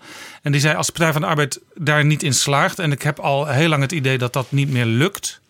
dan is er geen bestaansreden meer voor de Partij van de Arbeid. Ja, ik denk dat de manier waarop wij binding maken eigenlijk hetzelfde is als vroeger. Ik, ik, vergelijk het altijd met mijn opa. Mijn opa was elektricien bij het gemeentelijk energiebedrijf in Amsterdam. Die werkte met zijn handen. Nou, ik ben het ongeveer het tegenbeeld daarvan. Ik heb een hele lange schoolcarrière gehad. Ben ook nog gepromoveerd in de economie. Ik was een slim jongetje, ja, zeg maar. met uw hoofd? Ik werk met mijn hoofd. Maar in zekere zin zijn we nog steeds hetzelfde. Want ik moet uh, werken voor de kost. Ik heb een inkomen nodig. Uh, en als het gaat om de kwaliteit van mijn leven dan heb ik de overheid die collectieve voorzieningen heel hard nodig. Want uh, wat gebeurt er als mijn moeder, uh, uh, die in Alkmaar woont, en ik ben ergens in Brussel of Straatsburg, wat gebeurt er met de zorg van mijn moeder? Ik heb onderwijs voor mijn jongens nodig. Ik heb goede leraren nodig, want dat zijn klassieke pubers, die jongens van mij. de veiligheid van mijn buurt. Ik heb heel veel mensen nodig om mijn leven goed te hebben. En dat, dat maakt mij tot, nog steeds tot die arbeider die mijn opa ook was. En dat vind ik ook goed aan het verhaal van Jeremy Corbyn. Hij vertelt gewoon over de werkende klasse. En ik ben werkende klasse. Ondanks dat ik heel hoog opgeleid ben. Dat is voor mij niet heel wezenlijk anders dan, uh, dan toen mijn opa zo was. En de Partij van de Arbeid, die dus in de loop van de tijd kiezers heeft zien weglopen, bijvoorbeeld naar de SP, bijvoorbeeld ook naar de PVV. Die moeten dus echt weer in kunst slagen, zegt u. Bijvoorbeeld door een aantal dingen te gaan doen waar u in uw boek over schrijft in kunnen slagen al die verschillende groepen in de samenleving te binden op één maatschappelijk programma. En, en, dat kost ook weer tijd. Hè? Dus als ik dan op mijn Facebookpagina krijg, uh, ja, dat zeggen jullie nu. Dus je moet ook weer, uh, dit verhaal moet je ook weer uh, niet alleen vertellen, maar ook weer gaan beleven. dus het is. Uh, en dan kan ja. Want het lastig is natuurlijk wel, we hadden het er straks ook al over. Ja. Partij van de Arbeid is ook paars geweest. Uh, Partij van de Arbeid heeft ook uh, 4,5 jaar met Mark Rutte in een kabinet gezeten. En dat vergeten mensen natuurlijk ook niet. Nee, en terecht ook niet. Uh, dus ik denk ook dat, uh, dat je. Maar goed, uh, het begint met het vertellen van het verhaal. Hè, want ik zei, ik, ik heb dat boek vanuit een onrust geschreven. Want ik zie dat er 99% echt aflegt tegen de 1%. Dan gaan we in een wereld, naar een wereld van Garitas. Hè, met, met George Soros, Bill Gates. Mensen die belachelijk rijk zijn geworden. En die dan gaan bepalen wat goed is voor u en voor mij dus de democratie wordt dan eigenlijk buiten, buiten, bij, buiten spel gezet. doen de mensen die u nu noemt wel goede dingen? Ja, uitstekend. Maar ik vind het niet democratisch. Want George Soros bepaalt en Bill Gates bepaalt. En ik heb veel liever dat we dat doen via de overheid. En uh, daar een democratisch besluit over hebben. Dus ik vind al die gaar... Uh, mooi gebaar. Maar ik heb liever niet uh, de weldoeners. Ik heb liever een democratie die goed functioneert en ook zorgt voor de mensen die, uh, die dat nodig hebben. En dat is natuurlijk een. Uh, en, maar je ziet dat dat is ook, ook een exponent van de rijk geworden klasse. En je hebt natuurlijk ook nog een rijk geworden klasse die gewoon het lust. Uh, Paris Hilton, denk ik altijd, het hele leven nooit gewerkt, hoeft alleen maar mooi te zijn. Dat is ook een deel van die rijke klasse. Uh, in Nederland is dat natuurlijk minder zichtbaar, want Nederland is van oudsher, wij, wij, wij lopen met onze rijkdom niet te koop. En dat is natuurlijk, dus, dus dat zie je. Dus de quote 500 vindt, vindt de quote 500 al tamelijk ongemakkelijk. Dat is heel Nederlands natuurlijk. Ja. Ja, er is maar een enkeling die quote belt van uh, het klopt niet helemaal, ik heb, ik heb nog meer. Ja, precies, dat, dat zijn er weinig. Ja, klopt. Uh, maar goed, dat, dat is natuurlijk wel wat. En dus voelen veel werkenden zich ook door de Partij van de Arbeid in de steek slaan. Want dit is de ontwikkeling die gaande is. Die ga, dit is een grote ongelijkheid die aan toenemen, uh, aan toenemen is. En waar nog het antwoord nog niet, heel, nog niet op gevonden is. Dus echt nog een strijd om aan te gaan. We begonnen dit gesprek, Paul Tang, met het feit dat u eigenlijk wel lijsttrekker had willen worden, maar dat is dus uh, het niet geworden. Want Frans Timmermans kwam ineens het toneel op. En die is natuurlijk in Europa uh, heel erg bekend. En die is nu ook de spitsenkandidaat namens de Sociaaldemocraten van heel Europa. U staat dus niet op nummer 1 van de lijst van de Partij van de Arbeid. Waar staat u wel? Ik sta op 3. Niet op 2? Uh, het is goed gebruik bij de Partij van de Arbeid dat we, dat, dat we een gelijke verdeling over man en vrouw hebben. Dat is een mooie traditie. En drie, dat moet te doen zijn, hè, gezien de peilingen. Ja, zeker. Ik denk dat we, eh, de Partij van de Arbeid is weer op de weg terug. Uh, we hebben een Europese spitsenkandidaat. Uh, we hebben een sterk team. Dus ik uh, ben vol verwachting. Ik wens u veel succes en dank u wel voor dit mooie gesprek. Dank je wel.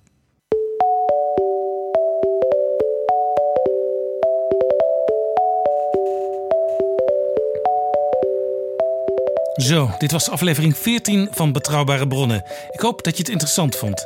Als iemand je vraagt hoe kan ik Betrouwbare Bronnen het beste beluisteren, dat kan eigenlijk via alle podcast providers: iTunes, Overcast, PodNL, MyTuner, TuneIn, Stitcher. En dan heb ik nog niet eens alles genoemd. En heb je voor het eerst geluisterd, neem dan een abonnement, zodat je elke vrijdag automatisch een nieuwe aflevering in je digitale hulpje krijgt. Reacties zijn welkom. Dat kan via Twitter, apenstaart Jaap Jansen en apenstaart PG Kroeger. En we hebben ook een mailadres, dat is betrouwbare bronnen, apenstaart dagennacht.nl. Tot volgende keer, dan in aflevering 15. Betrouwbare bronnen wordt gemaakt door Jaap Jansen in samenwerking met dag en nacht.nl.